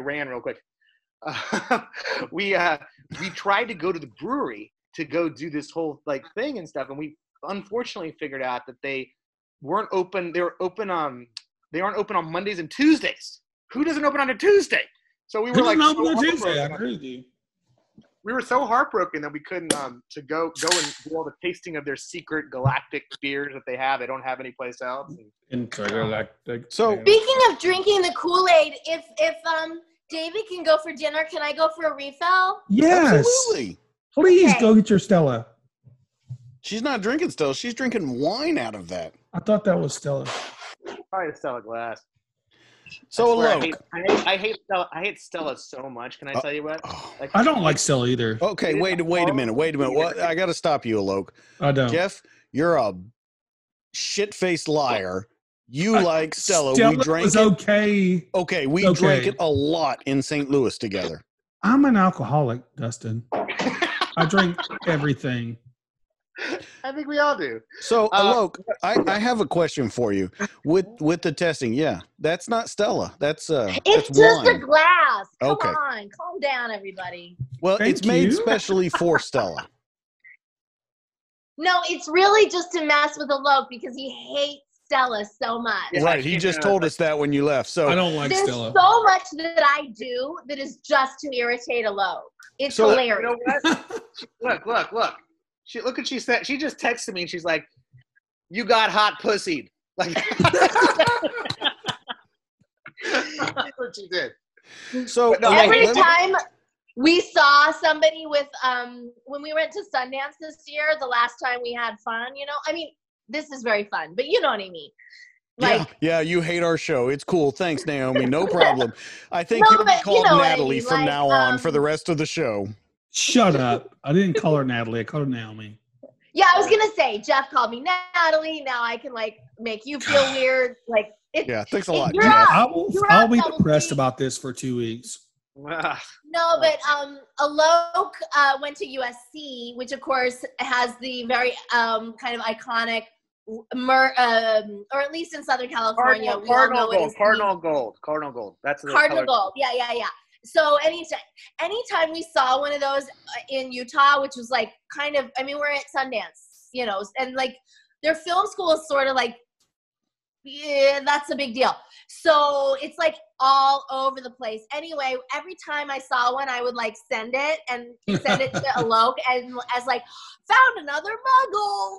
And, you know, he hates me. Like if he just went through his phone, it'd be like literally like 100 muggles just from me. Fucking Harry Potter. That's so, hey, Naomi, tell us about Sundance. What's it like? Oh, my God. For real. Well, like, I don't know. Tell me what's like. It's what? Oh, no. I was joking. I was saying it was a little bit like Halloween Horror Nights. No, it wasn't. And we all know what happened there. Right. No, but it was a party and a half. Was it? Did you rub elbows with the leech or what? She's never gone before, actually. I've never been. I've gone. I go like we go every year. We get a house. So next year, if you guys want to come, let us know. We may have no shit. You know? Yeah, I don't know. Here's the thing. I don't know if I'm reinvited because literally we stayed in this house with there was 7 guys and me, okay? And I think they all had this idea that they were gonna be like having to like kind of, you know, tiptoe around after a certain hour because, you know, Naomi, like, right, diva. Oh, hell no. Naomi was coming home like hosting hot tub parties till 6 a.m. with like literally like fans, like random fans, because I am that That's kind of awesome. Yeah. No, we had so much fun. Pretty sure I caught COVID there. Like I came home and was sick. And I mean, I still haven't been tested for the antibodies, so I don't actually know. But I mean, fine. I was as ill as I've ever been in my life. I think you were just sick at that point. It was. You just drank. We just drank, and you just drank so much. Your liver was like, ugh. Yeah, I actually left Sundance and went straight to Paris for another film festival. Did you really? French Alps, and then I came back and I was basically there for like almost 2 weeks. And when I came back, I got sick, and I was like, I could have had it. I don't know, but you know, it was going back to the idea of Sundance. Sundance is an amazing place because of 2 things. One, we usually watch a lot of movies there. But this time we went, we were only there for 5 days. And so we were just taking meetings. And so what Sundance really is in certain ways, it is like going to 500 meetings in a week without having to drive there. It is literally the best thing you can do if you're trying to like find money for movies. Promote something or do whatever. So connect with writers, connect with directors, connect with new actors that you see in the movies and whatever, you know. And you go to all these I'm going to show you something. I want to show you my day planner the week we were in Sundance. Yes, please do. Look at... Can you see this? Oh my gosh. Like, it's like a beautiful mind. That's what I was about to say. It looks like the Notebook's in 7. Yeah. It literally, it's like clearly I'm obviously a psychopath. But you know what though? You're like me, like my randomness makes sense. No, it doesn't. Well, I just want to show you, so that was That was that week. Then this is, here's the week that COVID happened. Like everything is just like, nope. Oh my gosh. Well, the thing of it is this though too, I just tell you, it's for the bang for your buck. Like you don't have to go, you don't have to pay for a bunch of movie tickets or a bunch of like passes or anything. All you got to do is literally, if you have a Chase credit card, they let you go in. You have a special lounge for you, and they also let you go every day. Go check out tickets that have just come back on the market again and stuff. Or you can just waitlist, which everyone does. Is you just waitlist. They have a very specific, very sophisticated system where you basically check in right 2 hours before the movie, and they give you a number. Say this is your waitlist number, and you know that the theater is X amount of seats. So you know if you're in the top like 50, you have a really good shot at getting in. And so you just go and wait in line for like, 30 minutes ahead of time, and you get a ticket and you get to go in. So you don't have to do anything crazy. Like, it's an amazing time. It really is one of the best film festivals and, a real tastemaker kind of film festival. But I didn't see any movies. I mean, this is an interesting question. You didn't? I saw 0 movies. Yeah. I went to a like minimum 20 parties a day. Yeah. No. So let me ask you, like you're a Hollywood elite now. You're a Hollywood girl. So who, like I love thinking about this. Who is someone you met you were so impressed with? Darren Aronofsky. Really? I mean, dude, yes, he's brilliant. Are you familiar? You're familiar with? Of course. Pi and all Requiem for a Dream. He's also another Harvard grad as well. Is he? Yeah. Well, David's all gone. Who else? Give me a couple, two more. Here's the thing. I'm not gonna be starstruck by actors because you are a star. I'm one of them. You know what I mean? There were people that were like, oh, my God, so-and-so. And I was like, oh, I just worked with her. Like, oh, am I supposed to be excited right now? Darren was one of those people that I was personally excited by. But it wasn't that impressive to you guys. Naomi just did a commercial with Jeff Goldblum, which I thought was great. Is that guy as weird as everyone thinks he is? Is he what? Is that guy as weird as everyone thinks he is? I'll be honest. I don't mean weird as in a weirdo, like weird abstract, like the Jeff, like he Jeff Goldblum's the shit out of everything. Well, so we did this movie for apartments.com, which if you go on their website, I'm sure you'll find it, or on YouTube. But it's funny. Yeah, I'm pretty sure I had COVID. That was like the height of my illness. Damn. On set. So maybe I gave it to him. I don't know. But while we were on set, he kept playing this game of movie, what is it called? Where basically you try to connect 6 degrees of Kevin Bacon. Kevin Bacon? 6 degrees of Kevin Bacon. Yeah. So he'd basically be like, Jeff Goldblum in The Fly to and he'd connect himself to somebody, and man, he's good at this. He literally would connect it back and back and back to himself, and I'm not saying he's self-obsessed. I'm just saying he's playing to win, and you're just saying he's a motherfucking badass.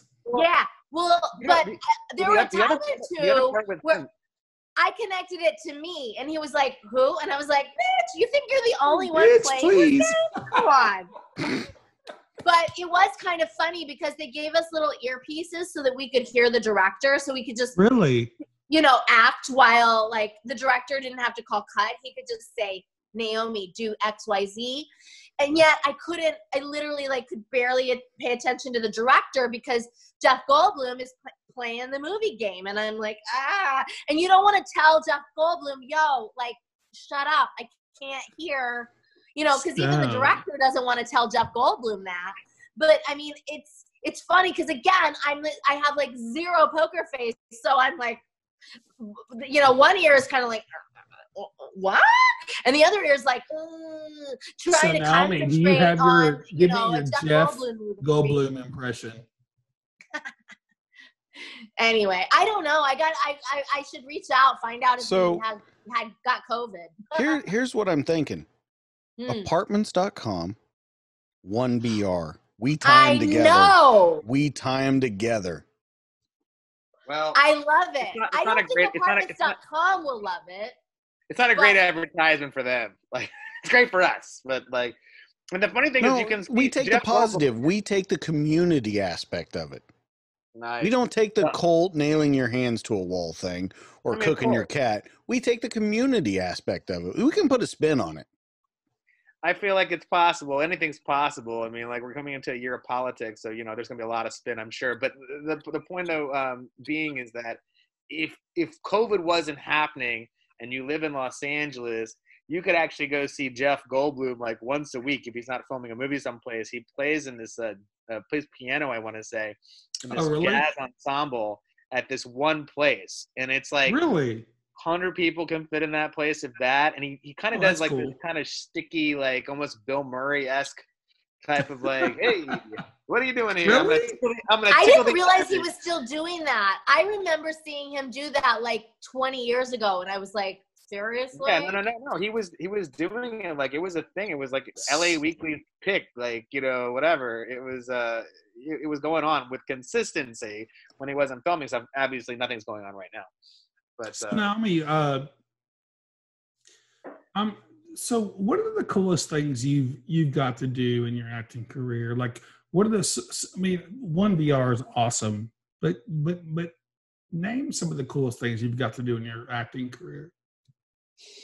Gosh, well, you know, the travel I've done just to Comic-Cons alone is pretty extraordinary. I mean, I've gone from like, you know, Australia to Amish country to you know, Russia, Sweden, Mexico, Brazil, Argentina, you know, and like every state, like, so that's pretty cool.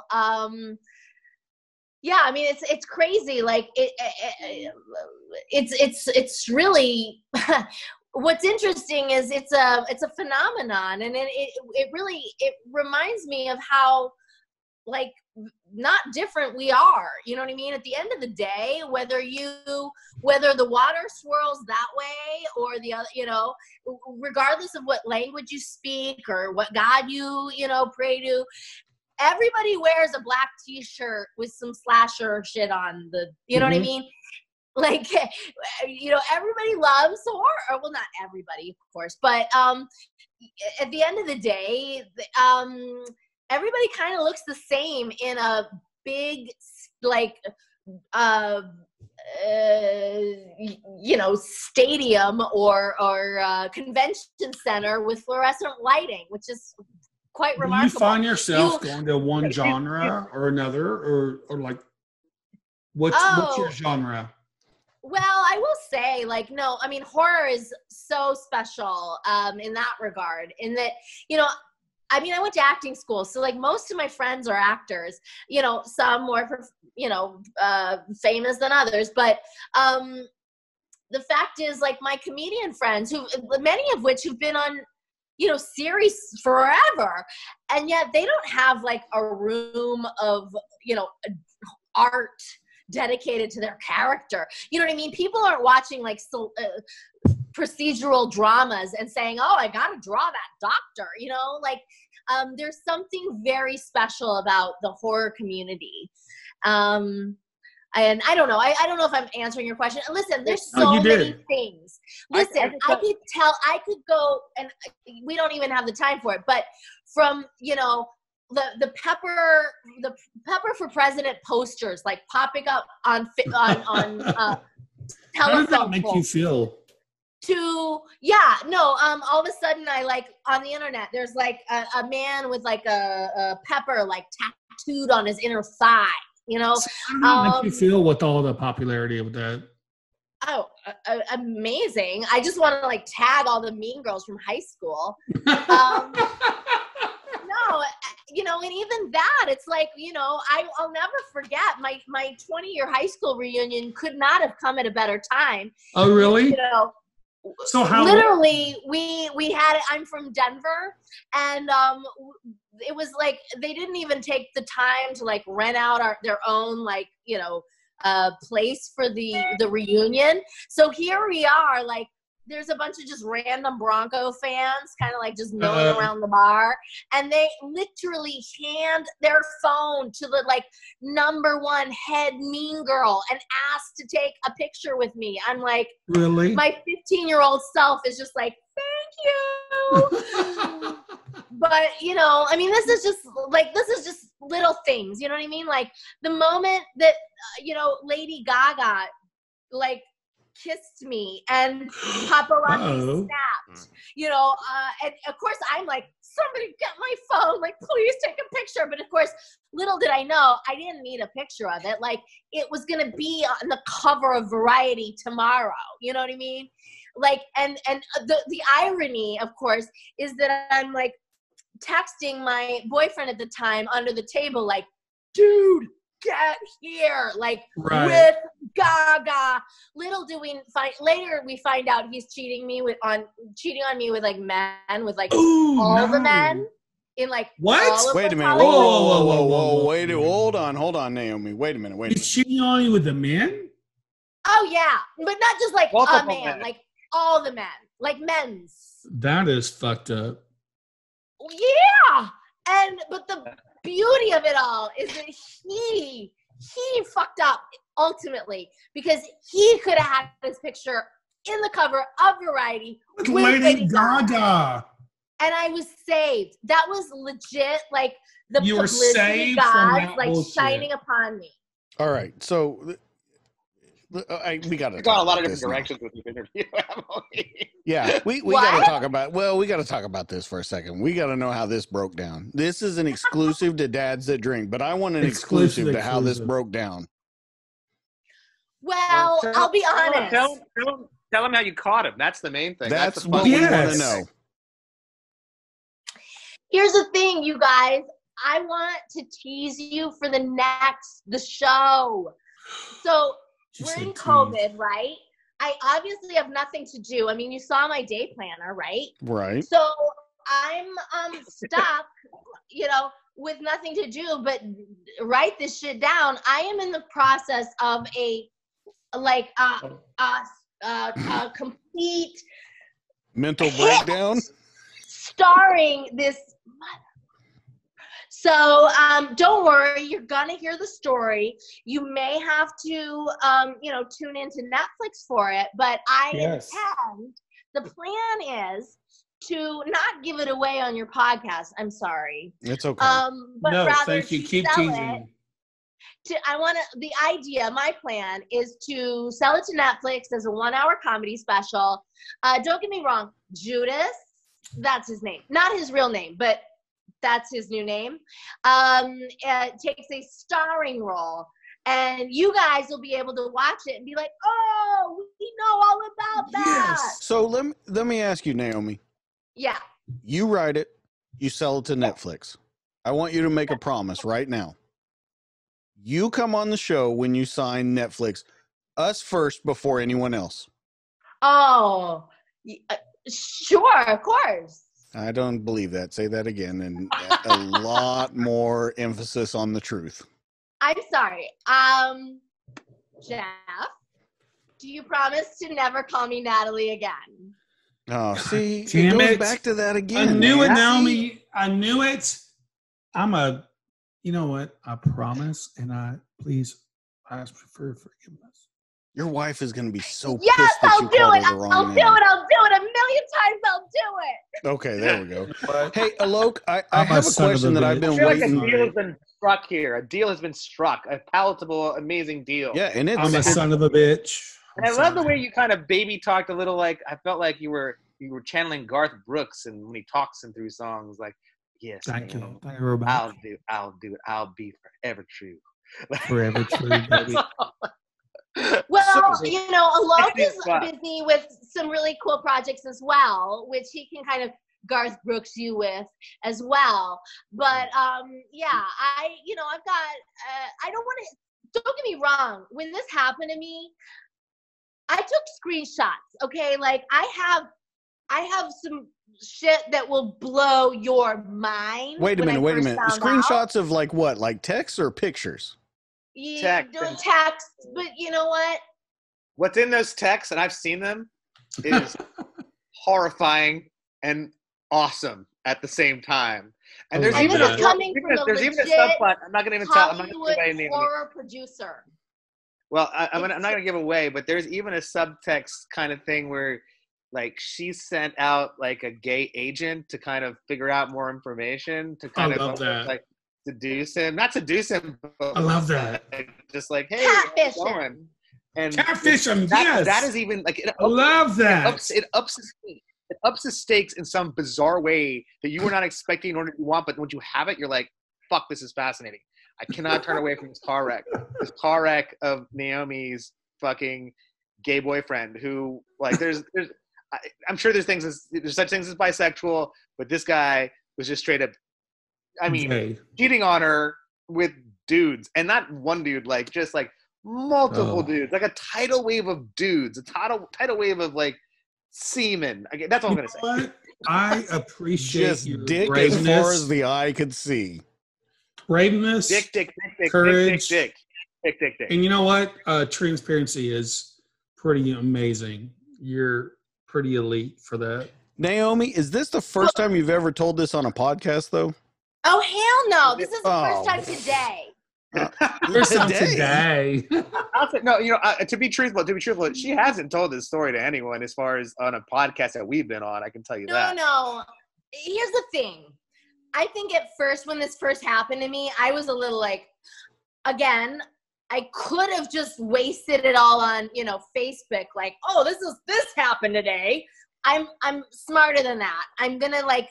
These photos are not just to just waste. These are not for somebody to like scroll by and be like, wow, like, no. This has got to be projected on a wall 50 feet high for a ticket price of like at least, I don't know, 35 to 50, right? Yeah. That's what I was thinking. How about a SAG fee, like $150, $250 with overtime? Yeah, right. Except that it's a one-woman show, so you get double the time. So, well, I guess I could produce it as like a film, but I couldn't afford that many male extras. Just wow, that's a lot of dick. That's a lot of dick. I'll be your extra for free. Before this turns into Basic Instinct, not Basic Instinct. Well, I guess it could be that too, but yeah. Alok, there's a question I've been wanting to ask you the entire time that we've been on the show. Did you sleep with Naomi's boyfriend? No, I'm just kidding. I got a wife. I got a baby. Okay. Hey, I mean, a second wife. So, you know, I fucked up the first time. I didn't really fuck up. She fucked up. But I'm saying that, like, happily married. Wow, we are just cracking the surface on everything. Okay, here's the real question, Alok. Here's the real question. When you were testing all those movies and TV shows, it's kind of a two-part. What was the worst movie that ever tested good? And what was the best movie that ever tested bad? Oh, that's a good question, Dustin. You know, here's what happens. So, you know, you have a bad movie, right? We know it. It's scoring badly. It's scoring so badly, in fact, that they're not going to go back and do any reshoots on it. They're just, and maybe it doesn't even come out in theaters. Because if you think about it in the context of today, for example, but before COVID or whatever, if you have a movie that's a studio movie that's going to open on like 2,500 screens, it's going to cost you roughly $15 to $20 million to do prints and ads for it, right? So you got to think about whatever that movie was made for. I think it was made for $20 million.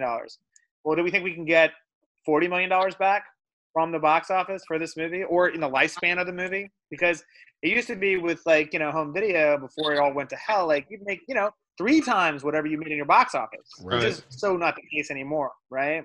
So all these things go. You watch what's going on right now, where they're like, "Oh, King of Staten Island, let's bring it out on VOD." You know what? It tested okay, and they were sort of like. And Judd Apatow was like, "Well, I don't want people to get sick," and I don't know. You could back your fucking movie up. You could. How did that do, by the way? Anyway, I mean, I think they're happy with it. I mean, I think, listen, I think the movie probably cost about $20 million a film to shoot or whatever. But I was never going to rent it for 20 bucks. Well, I'm not either. And that's my thing, too. Like, I'm like, I won't. I want to see The Hunt very badly. I don't have time to see it. Oh, man. Listen, that's on sale right now. You should go get that. I know. I'm going to get it. But I won't. Here's the deal. I want to see The King of Staten Island, but I will not pay 20. No, I'll pay $5. I'll pay $5.99. I'll pay $4.99 for it. Listen, we're all in agreement, but that movie, for example, we're talking about, like, you know, testing things. It probably tested just okay, to the point they're like, listen, we have a shot of making a lot more money without putting the rest of that marketing spend in. Exactly. They probably had spent 10 at this point, frankly, because it was so close to it coming out and they kept on not knowing what was going to happen. So they probably spent about 10, but they're like, should I spend another 10? No, don't fucking spend the 10. Just hype the shit out of as much as you can on all different sorts of like things on the internet, and it'll make money at the end of the day. And I'm sure it's made money. I mean, the fucking Trolls movie made like, you know, $200 million. It made just as much as it did when it was in theaters, and probably more, to be honest, because there's nothing. Probably more, actually. And this one wasn't that great. The Trolls movie, not that great. This one. I didn't. You know, well, you saw it. I didn't. But you'll know what. You know what, I've never seen the first one, so my baby's not old enough yet. And I'm not showing her any of that shit unless I have to. I'm like Frozen, all that shit. All we watch is Mickey Mouse Club, and I'm fucking losing my mind with that. Anyway, let me feed you down this path, Alok, because I have 3 daughters. So let me feed you down this path. If you think it's bad right now, hell is coming.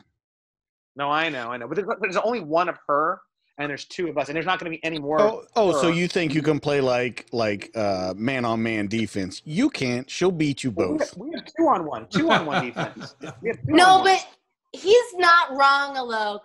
Because I'm an only child, and so... Look how that turned out. Great. No, I mean, amazing, but I'm sure you're very pushy. I'm sure you're very pushy. I mean, the kids become, when they are an only child, they become a little bit more, I mean, I think she's with us like 24/7. We're not like, we're working from home, you know, and I think that she's picked up a lot more language. She's swimming, like, she's under 2, and she can swim like 2 meters in the pool underwater now. Like, we've been like doing these things every day with her, that she's going to be a very good, very smart individual, and probably very horribly like her dad and very pushy and whatever else, right? I mean, she's always like, she's already on the phone, like picking up the phone. Hello?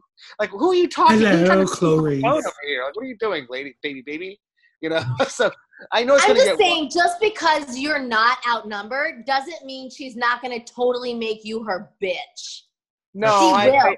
I think that's what you were trying to say, and Dustin, and I agree with you. I don't disagree. Eventually, just not yet. Like you're. And they. All right, I want to go back to the. I want to go back to the testing question. Okay. All right. So, what did we test that did better than it should? Yeah, I want to know that. So, for example, what was that movie with Secret Agent movie? Another one of these kinds of things with Cameron Diaz and Tom Cruise. Oh, and, Day and Night. Day and Night. Night and Day. Night and day. Right. Movie tested well with it, right? But their marketing was terrible for the film. Like, how do you have a Tom Cruise, Cameron Diaz movie where if you notice what the poster was, it hardly has them in the poster. It's some weird kapakaka red and orange thing going on, and it's like, how do you fuck this up? Well, they figured a way to fuck it up, and that entire marketing staff from Fox got fired over it and stuff, you know? Oh, really? So that was one example of, like, you know, it so they didn't show them enough. Yeah, so then there's another movie, The Devil Inside, I want to say, right? That was a almost sort of not a found footage movie, but kind of a found footage. Oh, movie that was about the nun. Yeah, it's about a priest that's kind of like examining or investigating some sort of exorcism thing in Italy or something, right? It's the family recovers the tapes or something. I watched some of that. There's a part where the girl, old lady, flipped her lip open. Yeah, right. And, so that movie by all right, Naomi, take it easy. It was good, but the ending was terrible, and everyone was like, "You need to reshoot the ending."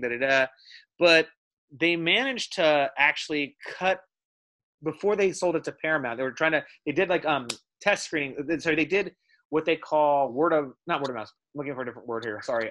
They did a sales screening, and they did it with real audience, right? So now what's a sales screening? So what happens is that sometimes you have a movie, and you don't have any sort of distribution for it yet, right? And so what you do, if you're a smart producer, you hire a company like my old company, and you basically sit all of the different people who'd want to buy your movie in between real audience. Okay. So let's say the middle of the theater, it's a 400-person theater, and they took out 100 seats for all the people that want to buy it. And in front of them and in back of them, they put real audience, right? So when they're watching it, they're seeing people gasp. They're seeing like real frenetic energy in that room that's like gonna make them think that they can do something. These filmmakers, these producers also did a very smart thing. They hired a very high-end trailer cutter guy, and they paid him like probably 10 grand of their very small budget to just cut a fucking kick-ass trailer, right? And they didn't show that trailer until after people had seen the movie. Now, they knew that the shitty part was that the ending is not good, but then they showed them the trailer, and they're like, listen, you hardly have to do anything to convince people to come see this piece of shit. So this is when the bamboozle's on, right? When they know they have even a worse movie than this, let's say, because that's actually not a bad movie, just the ending was not good. When they have a shitty movie, they are just out to get your money at that point. So they're going to cut together every good trailer. It's going to show every fucking good part of that movie, right? Every funny part, every scary part. Or whatever it is, right? So they're going to do that to basically lure you into the theater. And but you've already seen it when you get there. Well, no, but you don't know that. You pay your money. Exactly. You pay your money, and then you know you got fucked. Right, exactly. That's where we also help out, is to help them understand you have a piece of shit. You need to do everything you can to get your money back, and that's what's going on here, you know. So that's the other part of it too. So I would say that's an interesting example. I mean, you also have things where you have like a Borat, right? Like Borat, like with lightning in a bottle. That's Naomi's favorite film. That's my favorite movie, yeah. And you know, I saw it first with you, Alok. Well, remember? I'm not saying I put you in, because you're not supposed to put anybody who works in the industry. Allegedly, that you may just come yourself. I don't know what happened there, but the point though is that we tested that. Here's the funny thing: Sacha Baron Cohen's a very smart guy. He was Oxford. Yeah, brilliant guy. And so he loved the testing process so much. Like Fox tested the movie like 4 times that they paid for it, right? And it was scoring like 90 plus. But this guy was so enamored of the testing process, and he did this for all his other films, whether it be Bruno, whether it be The Dictator, whether it be whatever, the Brothers Grimsby or whatever, right? Like he would then test his movies. A couple of misses in there. 20 times to just like test like 2 jokes. Really? You know? Yeah. I mean, it's not cheap to test a movie. I mean, he would do like 100-person screening room. So maybe it was really, maybe it's 10 or sorry, at the time maybe it was 12 to 15 grand. I want to say. Now just doing 100-person screening room is like 30 grand. It's expensive. I mean, you do more, it's even more expensive. But the point of it is that he would just do like 1 or 2 jokes and just test it again. And we were like, all right, well, we can't test this movie in Marina del Rey again. We got to go to like Pasadena or someplace, because we've done this movie 5 times at this theater. There's nobody in the theater who hasn't seen your fucking movie, okay? So we need to like go someplace else, you know? I'd go again just to see those 2 jokes. Really? Well, here's the funny thing. They've never done. They did a real big kind of thing where the original ending for the Borat movie was he is on. Kelly Slater and Pamela Anderson, I think that was her boyfriend at the time when he was shooting it, they're getting married at a beach ceremony, right? And who appears like in the distance on this floating raft playing this song on a keyboard that's somehow plugged in about Pamela's vagina or whatever, but Borat, right? And he gets onto the beach and he tries to steal her away. The same thing he does like in the movie, but he tries to do it on the beach. And it's just not working, you know, or whatever. So they had to go back and reshoot that ending, let's say. But like, it's hilarious. And there's been so many different scenes that were in that movie when we tested it that never came out like in any kind of like Blu-ray or special edition or whatever. And they're just sitting on all this like really funny material that they've never brought out again, that you could only have seen in the test screen. Oh, no shit. Yeah. So one day, I have a feeling like 20th anniversary, they're going to put this big fucking, you know, metal. 4-hour movie. DVD, so I have a question, Alok. 4K. Yeah. I have a question. While you were looking for Wi-Fi, Naomi made a statement, and I want to know if it's true. She said she single-handedly saved the 69 scene in Borat. Untrue. Untrue. Listen. Wait, but Alok, you remember that, right? I know. You were in a focus group by thinking you liked it or whatever it was, right? But I loved it. I know. But the thing of it was that it was in earlier test screens we've done. And, you know, so it was there. And you helped them, you know, cemented in their mind that they wanted it, I'm sure. But this is after, like, this is the 4th test screening. And now they did, like, literally 16 more. Like, so it was like. No, that's fine. Here's the thing. He was sort of walking you through the process. And he was like, here's the thing. We asked 2 questions. Was it very good, okay, terrible? And then, would you recommend it to a friend? Not only did I answer the 2 questions, then they were like, okay, you're all free to go, unless you just want to hang out. I was like, oh, I'm hanging out. I want you all to know that I love this movie, especially the 69 scene, which of course now I'm like, it's all coming together for me, like a Kaiser Sose moment where I'm like, oh shit, is that my thing? Is that what I just like? Is to see, well, like. I'll tell you a funny story that Naomi knows these people, actually. There's these sisters called the Zuckerman sisters that are friends with Naomi. That's how we became friends, because Lila Zuckerman went to Northwestern. And so, you know, there's certain movies where they won't show it to the general public, but what they will do is they will do a friends and family screening, and they will, you know, and hopefully it's friends and friends, but they're going to all shut their mouths about it and whatever else. And so the Wachowski sisters do this a lot. And they happen to do it for... Wachowski sisters? Yeah, yes. They were the Wachowski brothers. Then after the Matrix trilogy, they had the sex change. They both turned into women now. Right. So it's like... anyway, so the point of it is that the movie we were testing, Friends and Family, was I Am Legend. Mm. And the studio... It's a great movie. They really wanted Will Smith to survive in the movie. Which, didn't they shoot a scene where he actually did survive, right? They shot an ending where he did. That's not what we were testing. We were testing the actual cut that happened. I wanted him to live. So what happened is that the studio was really pressing my boss, ex-boss, who was very, you know, he knew where his bread was buttered, and he, focus group guy, moderator, and he was really kind of almost leading the focus group, hearing the story in retrospect, right? Like, well, wouldn't you want to see Will Smith go on other adventures and blah, blah, blah. And these 2 Zuckerman sisters, like, who were friends of friends, just happened to be there, like, kind of stood up and were like, no, he needs to die. It is a thing. It makes it so much more interesting and so much more, like, you know, delicate and da da da, and like it's a human story. And like, it's as much as like my ex-boss was trying to turn the group into making him stay alive, these girls turned the whole group around on his ass and basically made it so that like, you know, all the audience was like, yeah, we need to like make him we need to have him die because it makes sense and da da da. And you know, at the end of the day, and the actual director wanted that to be the case too. Francis something or other, his name, I forget his name. But he wanted that to be the case too, and he was just so happy when the group turned around on my boss, and also, let's say, Warner Brothers in a sense, and they're great people, by the way, really smart people, not to take anything away from them, but they turned over on them, and like, you know, it became the movie that it became. So that's sort of an interesting, that's a similar story to what we're talking about, but these things happen. It's funny, like there's names that come out of like focus groups, like the movie Synergy. For example, it came out of like someone saying that name in a focus group. No shit. And the directors were just like, "That's the fucking name." Like we are having. Yeah, it was what it was, you know. Naomi, so here's what I got from his story. There's 100 stories to tell of that. Here's what I got from Alok's story. You saved the 69 scene in Borat.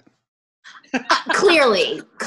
No, but you know he's not wrong. Because she looked at you with such contempt, Alok, when you told that story, she looked at you with such contempt of, you're going to say these bitches saved I Am Legend, and you're going to throw me under the bus? You know what? Fuck you.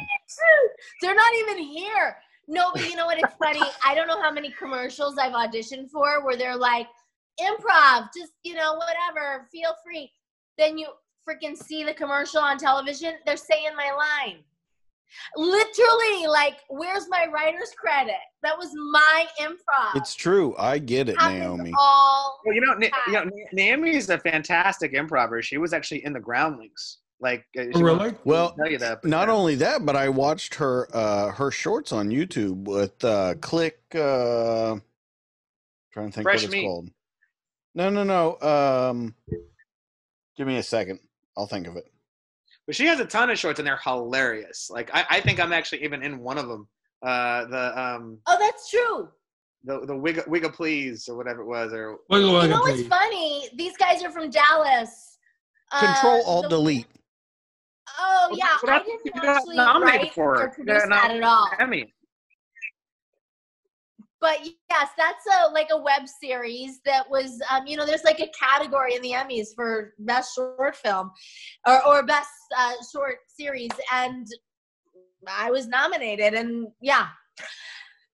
In any case, I cannot say I'm responsible for, like, writing or, I played a role. I played the abortionado. I like to, that's my own name for it, but a woman that just has, like, a ton of abortions, which is, you know what? It's hilarious in the first season, but in the second season, they make it so that basically the second season is basically they shot it like it was like a day in the life of the abortion clinic. Yeah, and it's crazy because you're sitting in a chair telling the woman next to you, you don't even look like you're in any pain. And you guys have the snack meals in front. I'm like, what the fuck is happening right now? Well, you know what? I got to say, you know, I know it's a little controversial, but I really believe in this. I think, and I've never had an abortion. I have no intention of having it. I'm not even trying to get political here, but I will say I do believe that there is comedy in everything. You know, and I heard Daniel Tosh say that too. Comedies. What's that? Yeah. Daniel Tosh says the exact same thing, that there is comedy in every single aspect of life. There is. There really is. You know, for the same way they are able to, you know, The Office that ran forever, and they did it. That's my favorite show of all time. They did it here. They did it. You know, like, it's just another workplace. You know what I mean? Have you ever seen a show on Netflix now called Norseman? Hmm. I don't know it, but I mean, I'm just saying. Watch Norseman. It's a place to work. So funny. So good. Anyway. So, you know, I guess in my mind, I'm like, you know what? These filmmakers, these ladies are pretty freaking smart, because if they can make a movie or they can make a long-running television show like Cheers about a bunch of people just sitting around like on bar shit, right? Like, of course they can make a series about a bunch of women like sitting around in, you know, lazy boys. Certainly. I love that. Yeah, you know, and like I said, I think I will say, even though, like I said, that is not my baby, pardon the pun. Yeah, wow, that one went way off the mark on that one. No, but I mean, it didn't come from me in any way. Like, I was just cast in it and played a role. You know, I love comedy that's like got a dark, like, underbelly. Or likewise, like, my favorite part of my one-woman shows, they're primarily comedic. Like, the first 45 minutes, you're like laughing. And then all of a sudden I say something that's like super messed up. And you're like, whoa, what happened? And that's my favorite part, when it, like, all of a sudden I've got you and you think it's funny. And then, oh, it got dark. Mm. And that's, I mean, I think that's life, though. You know what I mean? We're like always, it's like, Well, you never know. One moment you're like driving along in your car, and who pulls up next to you? A guy in a chicken suit, and you end up having sex with that guy in a chicken suit. Welcome to Naomi Grossman. Whoa! Wait a minute! Please tell me that your ex-boyfriend and a dude in a chicken suit have to do with this story. Well, listen, if you're talking about the boyfriend from like 20 minutes ago and the man in the chicken suit. I didn't know that we talked about any other boyfriends other than the one that had dick literally everywhere. This is a different. He segued. Alok is like, stay with me. Naomi's had a lot of boyfriends. One in a chicken suit? Yeah. This was in her last one-woman show, so I feel like I'm not, like, you can tell this story is sort of like... No. Yeah. Spoiler alert was like 12 years ago. No, I mean, listen, if you look me up on YouTube, which you evidently did, but there is a clip from my one-woman show. I want to say it's called Chicken Across the Road, and it's all about me, like, basically... betting a man in a chicken suit. Really? But my last one woman show called Carnival Knowledge is sort of like chronicles my like madcap dating history. Yeah. And the only reason this guy from 20 minutes ago wasn't in there was because he hadn't happened yet. Don't worry. There'll be another show. I'm so scared of you, Naomi, and fascinated with the backstory all at the same time. So did you write direct? But I will say this much, and I've never said this because I know you guys are really like into like exclusive content. Yeah, wait a minute. Hold on. Let me make the announcement. This is a Dads That Drink exclusive. Exclusive. Well, yeah, right. I not only have I not said it today, I haven't said it ever. I love the way you did that. And another one. So, no, you know what's funny? So Alok mentioned that I did indeed cast him before he cast me. I cast him in a very silly little YouTube short called Wigga Please. Mostly because I needed an Indian guy, and I was like, okay, I bet not only can Alok like play the part, but he's probably got the like burqa or robe or whatever he needs. You know what I mean? Like I'd been to his wedding. I saw him come out in an elephant. I knew he had the costume. You know, did you just say you saw him come out in an elephant? It was a horse. It's a horse. It was a horse. It wasn't an elephant. A horse. I thought about the elephant, but the elephant was like $15,000, and there was a guy that you'd have to pay to clean the elephant shit. That you have to literally pay that guy like a $1,500 to pick up his shit. And I was like, I don't want that guy to have a job because I feel bad. He has to pick up elephant shit. So that's why the $700 horse versus the $15,000 elephant was had. Well, the fucking cat was $700 a day. Well, I know.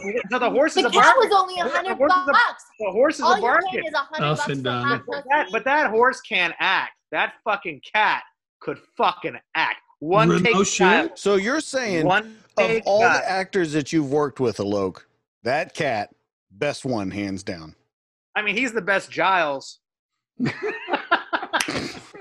Giles Maddie ever watches this, he's gonna fucking shoot me in the head.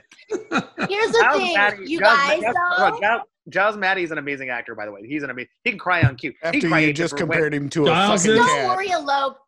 This Facebook Live is now 4 hours long. Giles isn't watching. You're okay. No, we're only 2 hours. And that is why I'm about to say what I'm about to say. He's in London. He's definitely watching. Wigga Please was inspired by a guy from Dallas. Okay, let's hear that story. He was probably... Well, there's not much to it. Is it Rob Van Winkle? I think you should share the video. That's what you should do. Yes. So if you give me a second. If you go on YouTube, if you look me up, you look up Wigga Please with a Z, and I think maybe even an explanation point. You're gonna find this video that is I produced this. This is my baby, unlike Control Delete. That is basically was inspired by a night that a certain man from Dallas kind of sashayed up to me in a bar, and maybe it may have bought me a drink, and asked me on a date, and I could already tell this was gonna be a great at least sketch on YouTube. If not, maybe a story for a podcast like 5 years later, at least. So sure enough, you know, here I am, like literally like under the table, like writing on a cocktail napkin, like getting every freaking detail down. Oh, I thought this story was going in a completely different direction right there. Oh, why? What do you mean? You were giving him fellatio under the table. That's what he was doing. I'm sorry. I don't mean to disappoint you. No, not disappoint. I just thought it was going in. I was like, what the fuck is she talking about? Did you find the video? I'm not saying that didn't happen at some point. But I am not that great of a writer nor lover to do both at the same time. So, and let's face it, first comes first. I need to get this shit down. So here I am, like, I'm writing his story, and then, you know, who knows. But the point is, ultimately, he broke my heart, which is the crazy thing, because this it seems like that happens to you a lot. Wait, did you find the video? Can you show the video? I think you can show the video if you want, but it's pretty funny. What's that? I don't think I can show it because I'll get hit for fair use act. Too bad. Because I can only do 10 seconds and get hit with the fair act. Anyway, listen, when I say we were so mismatched, I don't mean he's from Dallas and I'm not. I mean, right. We just had very little in common, like legit. He spoke Ebonics and I speak English, Spanish, Portuguese, and a little bit of French. You know what I mean? Like when we were That was a humble brag, Naomi. No, I know. It wasn't even humble. It was kind of obnoxious. Call it what it was. No. She taught Spanish and she speaks Portuguese. It's crazy. Really? You see her at these. You see her at these festivals, right? These car convention, sorry. And it's a thing where she's talking to an entire audience just off the cuff in like Portuguese or Spanish. Shit. Spanish is easy as fuck for her, but Portuguese, like, just that too. She's a fucking player. Well, Portuguese has basis in French, right? If I've got to learn Ebonics for dick, I will. And I did. I can't even tell you how many times, like, and that's the thing, like, I remember, Alok, when you were getting married that time, like, I remember, the first or second time. That guy. And he was like, in fact, I was thinking of, like, even inviting him, and you were like, how into this person are you? Like, it's very expensive. Like, I have to pay for a horse. Like, do you think this is gonna last? Indian weddings are like this. Indian weddings are like, there's 450 people coming. That was my first wedding. Second wedding, it was more like 750 people. No shit? Yeah, it's like a thing. Wait a minute, what? Well, hold on, wait a minute. 750 people came to your wedding? And they couldn't accommodate my one wigga. Well, listen, like that was the first one's 450. I didn't marry wealthy enough the first time. Now I married wealthy enough the second time. So yeah, that was easier to do. Wait a minute, got the elephant. Like I was saying, I don't know 750 people. It's not about you knowing them. It's about your parents. It's because you're not Indian. It's about your people knowing your people. Remember when you were talking to Dave about, like, his parents and they're, like, both doctors? Well, my parents are, like, doctors and nurses and whatever and stuff. My parents still tell me, they're like, hey, listen. I'll do the Indian accent. I'm not being racist because I'm Indian. Hey, you know, we can still get you into med school. We can get you into med school in Aruba. It is going to be amazing. You'll love it. You'll love it. And I'm like, you know I produced a hit movie, right? You, the guy from a Wes Anderson movie. You know, I produced a hit play. Wait, did you say a Wes Anderson movie? Well, I said, like, in Rushmore, he's like, I produced a hit play, and the guy knocks him out or whatever. You know, that's good. I feel like I'm that. I've only done one movie, and it's like, you know, who the fuck are you? You know, Alok, what do you think about Bollywood? You know, the truth of it is that I had such a disdain for it growing up because our parents would put it on, and instead of watching what I wanted to watch. At it. Well, if I wanted to watch Tron, my parents are like, "Oh, we have this Indian movie we're watching," and I'm like, "I don't understand the fuck." We could understand Hindi kind of, but we couldn't really. And so, unless it was like something action oriented, or there's a big star in India called Amitabh Bachchan. He's sort of like the Marlon Brando of India. Yeah. He's still alive today. He's been a politician. He's been the guy that's like, who wants to be a millionaire or whatever at some point, and like he's done a ton of stuff. Son's not a millionaire. No, it's not that guy, but it's another guy. And that guy came in and took that role over, to be honest. But anyways, long story short, it was one of those things I had no interest in it. And I could tell you the story of every Indian movie growing up. It was like this. Essentially, at the very beginning, there's a happy family. This happy family is going to be broken up by a villain. Okay, there's already been one song and dance at this point, just so you know. That's what's happened here. Those dances are great, though. Well, I mean, they are, but like you don't appreciate it when you're a kid. You don't give a shit. You want to see Tron, okay? That's what you want to see. Exactly. Like this is amazing representation. It's almost Egyptian, though. By the way, that's not quite Indian. It's anyway. Long and short, though, is that all right? All I can go on is the Wally. Okay. Well, yeah. Okay, you like The Office. I get it. The point of it is that you see this family. They're a happy family. There's a song and dance to tell how happy they are. Then a villain comes in the picture. And this villain is going to, like, you think the father is dead, he's killed him, and the mother is blinded. And the two brothers are separated. There's two brothers in this. One of them's going to grow up to be a crook. One of them's going to grow up to be a cop. Sooner or later, their paths will cross. And what's going to happen in the meantime, they're both going to find girls, each a song there to talk about their love for this girl, whatever. Great. Then they come together and they figure out they've been wronged. And they find their mother, who's blind, who's just, like, touching their face, like, "Oh, Ari, I love you, my sons. They're back together." And there's like amazing tearful embrace of both sons, let's say. Also, there might be a hawk or some little orphan. A hawk? No, seriously. It's absolutely the case. There might be a hawk. There might be an orphan. One of these two things is going to be involved to kind of like, bring comic relief or do something to the bad guys unexpectedly. Like a nut punch for the orphan or pluck an eye out for the hawk. So this is going to happen. And then what's going to happen near the end is that they're going to get revenge upon the villain, and maybe a best friend dies. Maybe the hawk dies, actually. Someone's going to die, because there's got to be a sense of loss in this whole thing. And then there's another happy song at the end. All in, we're in for about 3 hours for this Indian movie, and we've had basically, 7 songs and dances. And this is what the Indian public expected at the time, because, like, you pay money to go see a movie in a theater. You better, it's air conditioned, and you better be fucking entertained. So this is like every indie movie you ever saw in your life, right?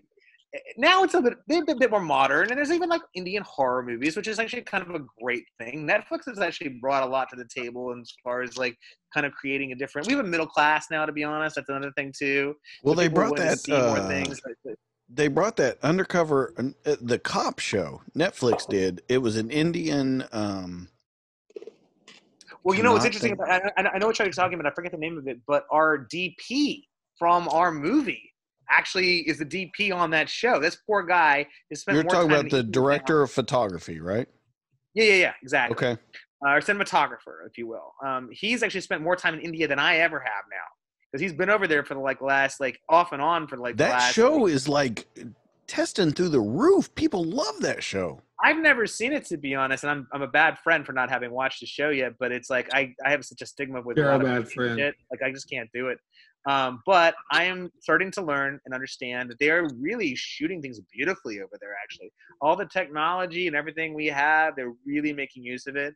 The funny thing is, I've been to like the they call it the India Film City. It's in Mumbai, and it's like literally every Indian movie you see, it's at this one house. They just dress up different. They dress up different ways, and they there's one day there's this like woman running out of the house like, "I can't believe that you have married someone lower caste," Oh my gosh! And then the other day they're like they dress it up a different way where they're doing a big dance sequence in it and stuff. I mean it's interesting to see then 15 years ago and now, which they are just building new sets and actually having a whole huge vibrant sort of film like culture and stuff. And I've even thought about trying to film like some sort of Indian alien movie or something like that over there too. Ooh, do like a District 9 India version. Well, I think it'd be more interesting to go like set something in the 70s and say there's like, you know, I don't want to get away here, but just set something in the 70s. Cool. Like there's some temple in the hills that people don't go to that's glowing blue or something, and you don't know why. In the industry, you know. So anyway, I won't tell you more than that, but I do want to film something there one day. So let's make a deal. When you make that movie and you sell it to Netflix, you come on here first.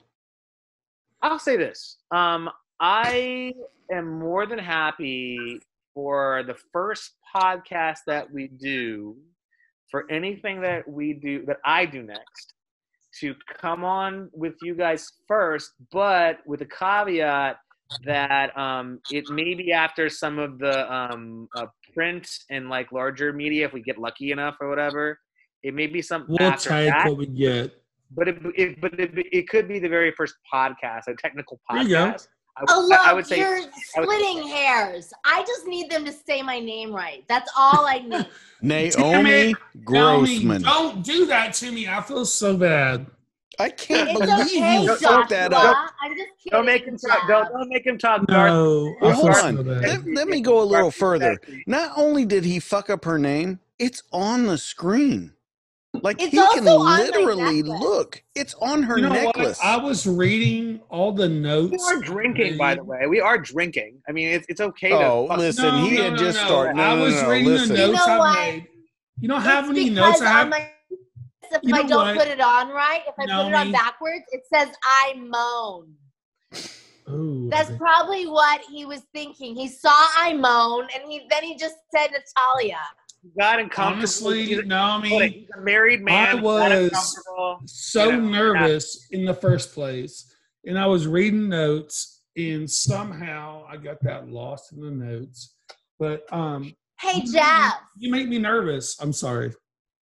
No, you know who you look like. So.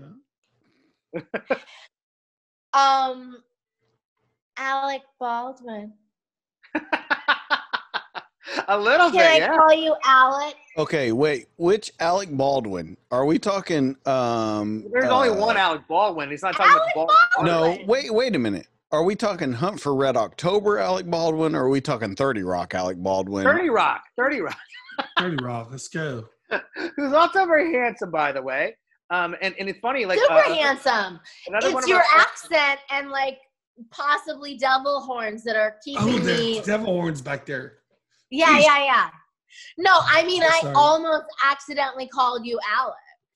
So I'll take that. It goes both ways. I'll take that. Nice. Not Natalie. I'm so sorry. It's totally okay. No. It's so common. Like no, it's not common. I feel bad. I'm not gonna sleep for 2 weeks.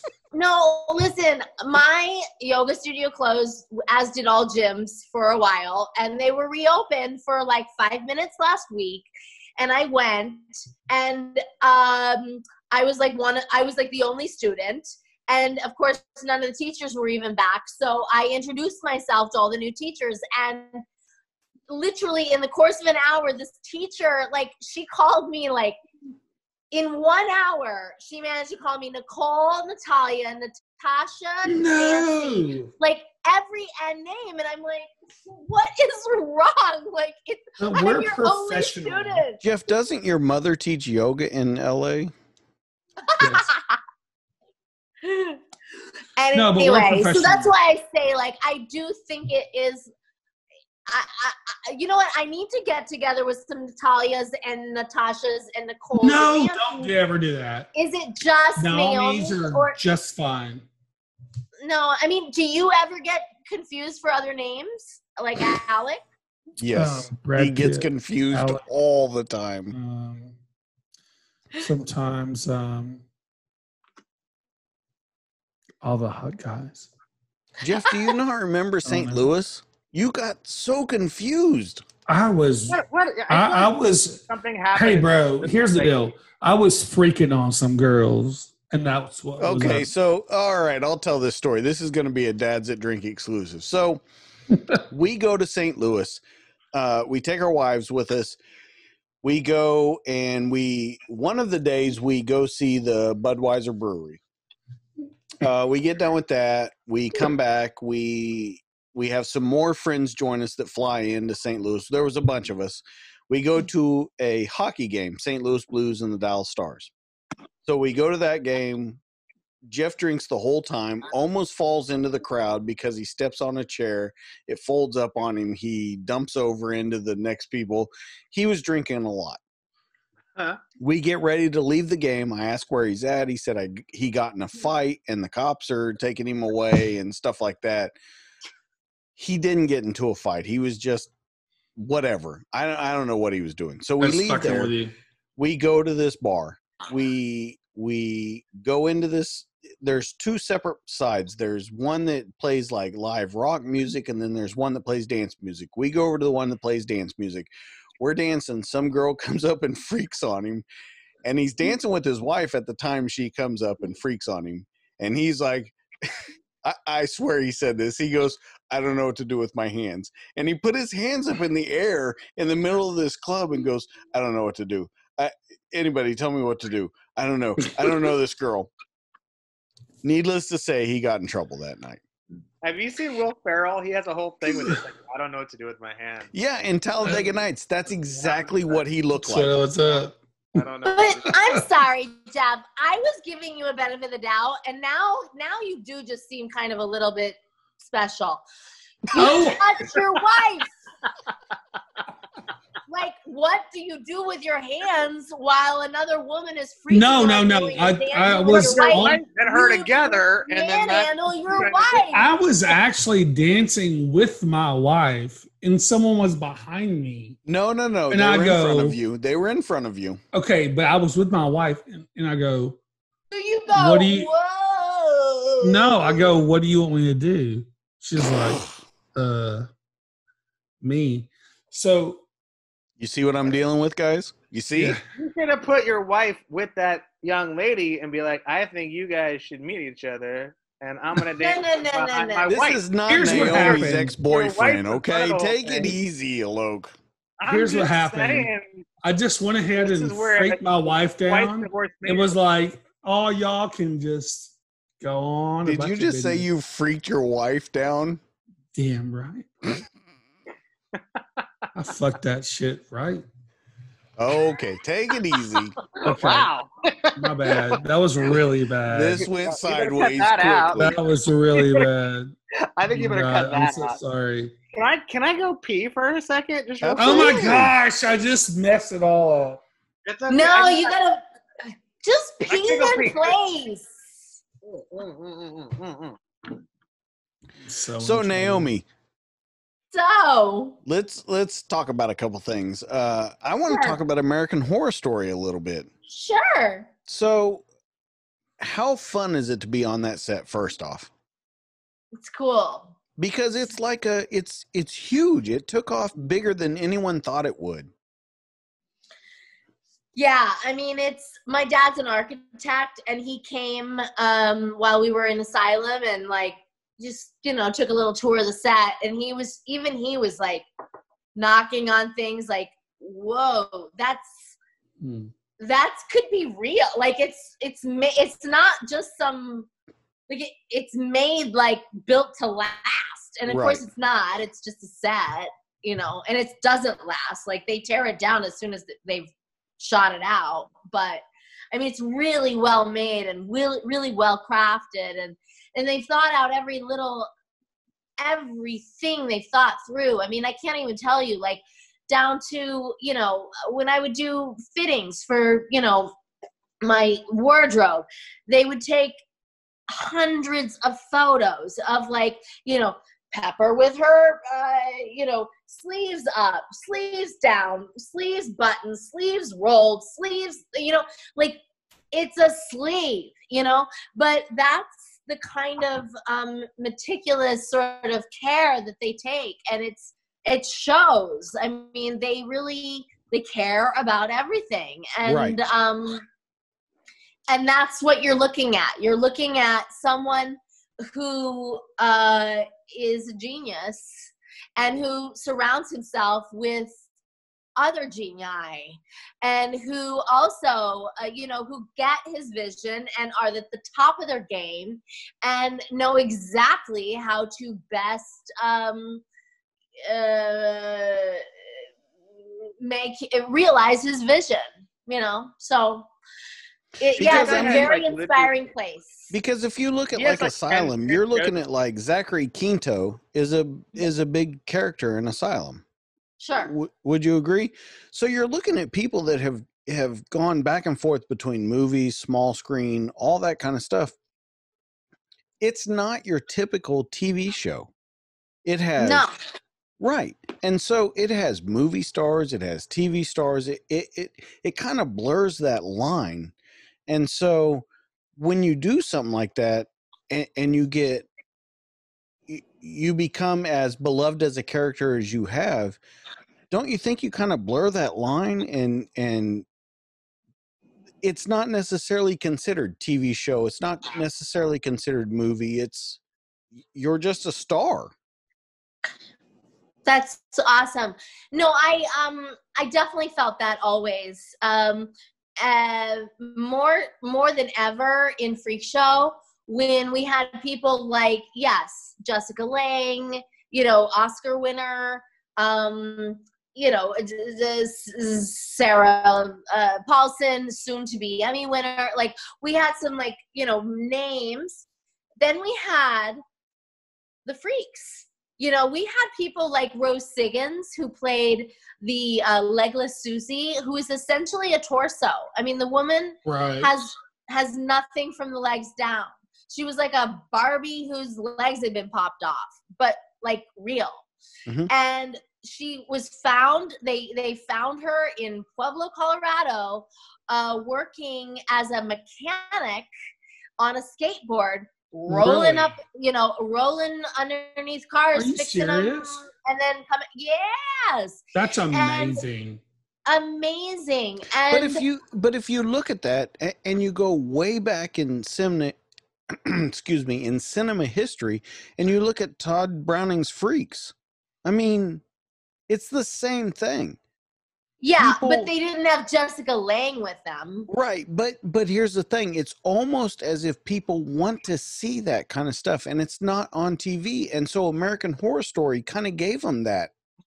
Right. No. You're absolutely right. Getting back to your original question, and I agree. I think it is so commendable and cool that they are so inclusive, especially for that season. You know what I mean?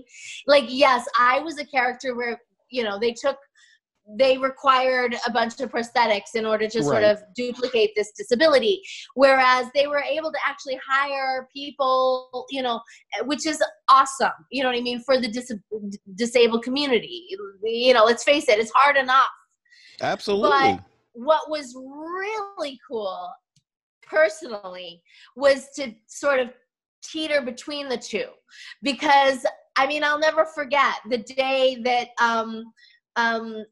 Rose Siggins was in the hospital because the freaks, for lack of a better word, I mean, they had health concerns every now and then, and in this case, Rose was in the hospital, and I remember going to the hospital to go see her. And I knocked on the door, and there I walked in, and there was Jessica Lange, there was Sarah Paulson, and there was me and Rose. And it was like, wow, you've got like Oscar winner, soon to be Emmy winner, like car mechanic, and me. Like, it was like, wow. And yet we're all bonded with this thing, and it was so special. And I will say, like, it on a daily basis, I remember thinking, wow, like, what is going on right now? Because there's the like A-list camp, and then there's the freak camp, and neither is, you'd think the A-list is above everybody, but no. They were both right there. And like, and I'm right in the middle of them. Like, I'm actually neither, but I belonged. And it was such a special season for that reason. It, you know, and you never find that. I mean, a set is the most hierarchical. I mean, you think Indian society is all about caste? Like, forget it. Like, go to a Hollywood set. For the record, I'm actually Brahmin. No, but it's true. There's the series regulars. The series regulars have their chair, their trailer, their everything. You know what I mean? They have somebody to like feed them grapes if they need them. And then they've got like, you know, down to the extras. And there's a whole hierarchy. And here we were on Freak Show and it's all together and in the most beautiful way, which is really, really special. And I haven't experienced that since, and I don't know when I will. I mean, it was a really unique thing to that season. Well, how's it to be on the new season? Oh, well, you mean whatever's next? Well, you came across as Samantha, right? Oh, yeah. So... so that was Apocalypse, which was at this point, 2 years ago. Which, don't get me wrong, was super cool. It was exciting to be back. You know, I was like, oh, it's all my friends, you know. But at the same time, it wasn't Pepper. Like, it wasn't, I didn't have, like, it wasn't the role that I would have, you know. Right. She played a Satanist, and I think every email or whatever to her, I'd always be like, hail Satan! Hail Satan! Hail Satan! No, I was just glad to be back. But it's hard to compare the two. Like when you've, nothing's going to compare to Pepper. So absolutely. Pepper is still alive, actually, if you look at it. She was like highly intelligent, and I think maybe the aliens had something to do with something. So she's still like in the mythos, and should probably be brought back as some sort of, whenever they have some sort of, they kind of tilt back to an alien thing, she should absolutely appear again.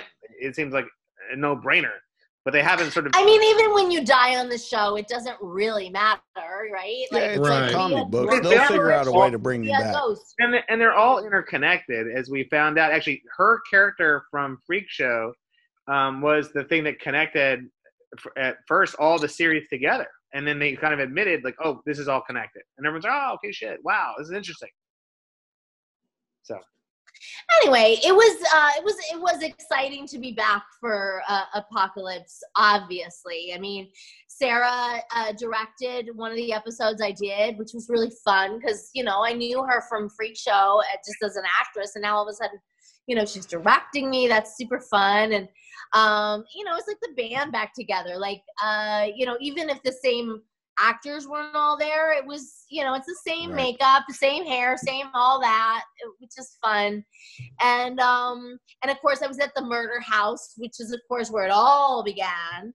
Where I remember when I was first cast and I was like binging the show on Netflix, and I was like, waking up in like fits and starts, like, oh my God, that first season was very weird. Yeah. Very weird. Scary. Well, it was scary for me because I couldn't imagine the seasons after the first one. I think for me, at least, I was able to see past the smoke and mirrors. And so I always like imagined a man like with a cable or a coffee cup or whatever, standing like 1 foot off the screen, which is probably the case. Whereas, I don't know. It's just funny when people found the Starbucks cup in the Game of Thrones. I was like, oh my God, how lucky are we that there was never a Starbucks cup? I mean, honestly, like there were a lot of Starbucks cups. Well, so I will tell you, the last season of Game of Thrones sucked donkey dick. So. Half of it was good, half of it was bad. I don't even know if I would say half of it was good. No, I'm with you, buddy. I thought there were a lot of good stuff. There was a lot of good stuff in there. But. Well, I mean, my main thing was that whole fucking darkness episode. I was like, we've been waiting for this for fucking 5 years. And you couldn't see shit. This is the bullshit. You don't have a fucking, like, well, it was stylistic choice. And I'm like, fuck you with that shit. I went to USC, right? I was a psycho bio major. I wasn't even a fucking film major. But I took every film class you could take that was allowed, let's say. One of the classes was this, they do a class from whatever movie was a popular movie the season before. They would have that movie be the movie that they specialized in. And my movie for that class, a 2-unit class, was Terminator 2, because I'm an old fucker, right? Really? Great movie, though. So we got to meet everyone from the film. We got to meet James Cameron. We got to meet Linda Hamilton, Stan Winston, Brad Fidel. That's cool. So I remember this very vividly because, like, James Cameron. All right, who didn't silence their phone? It's me. Oh, Marmor is asking if should he come on again. He can. We need to take a break, but we can. Are we going to end this, though, or what do you think? Are we going to be here forever?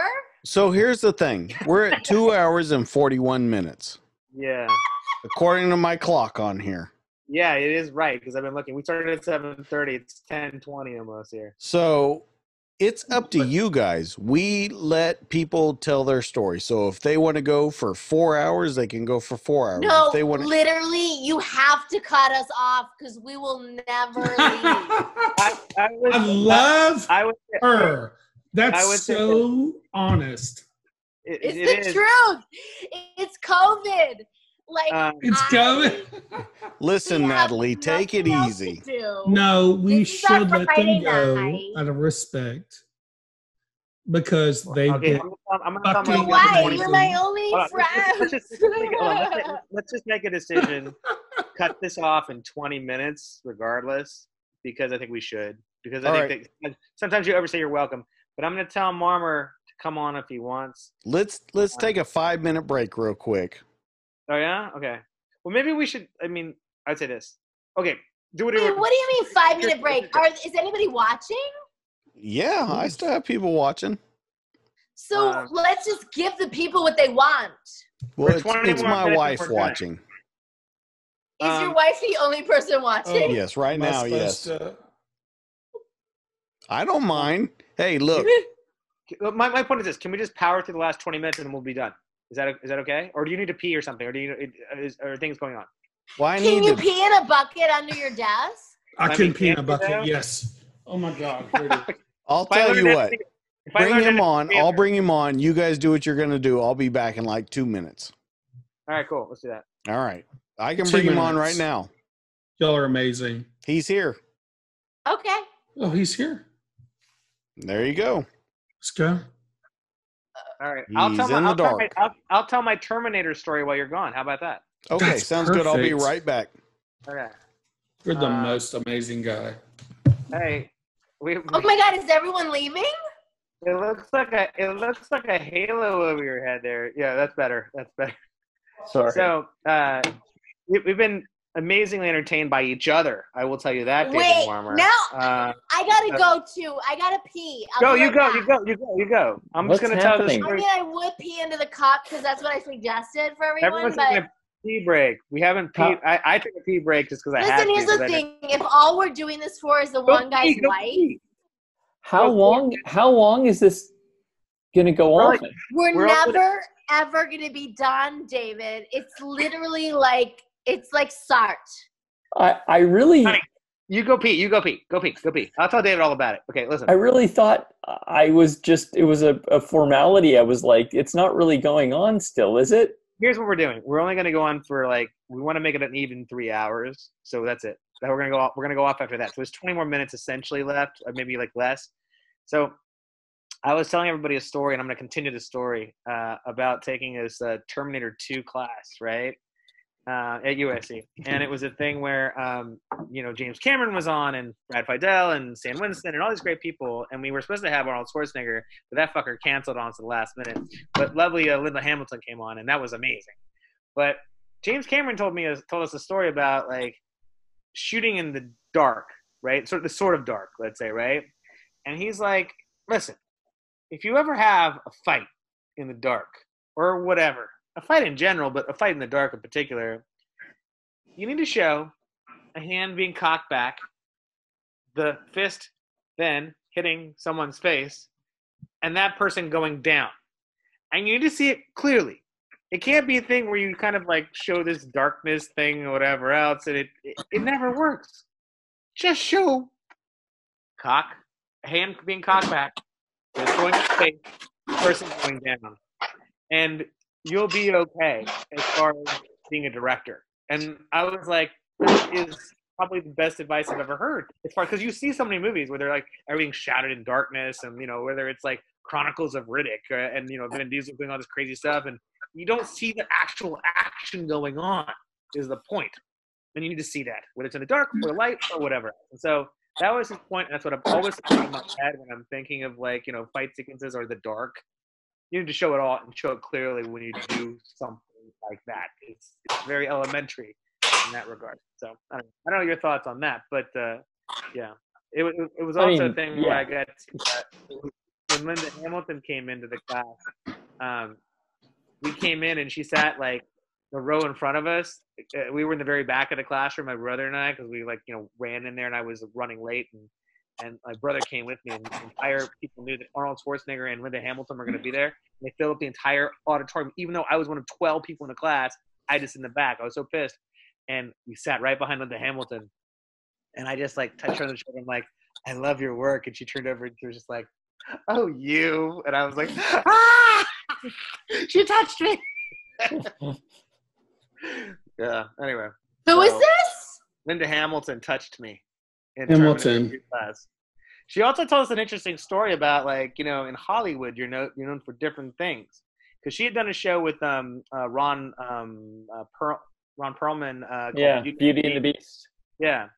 And she was like, you know, when I did different movies, I had different nicknames, sort of. Like, so when I did Beauty and the Beast, I was known as Linda the Beauty Hamilton. And then when I did Terminator 2, I was known as, you know, Linda the Body Hamilton, because she has like all this, like, you know, tricep shit going on, badass. And then so she had just come from she had just like on early cell phones, like in her car kind of thing. She had just heard the news that she hadn't gotten the role for Lethal Weapon 3.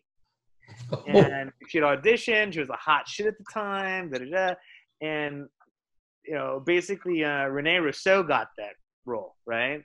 And she was like, "Well, what happened? Can you just tell me why?" And they're like, "Well, they wanted more of a beauty for the role." And she was like, "Wait! What happened to Linda the Beauty Hamilton?" It's like such a cruel business. It is. Anyway. We've had a fun time with you guys tonight. I'm sorry. Like, I mean, I think we're getting a little drunk now. I think. No, hey, I'm fucked up. I mean, I'm usually not that drunk. I mean, I don't get. I can drink a lot. I'm gonna tell you something real honest right now.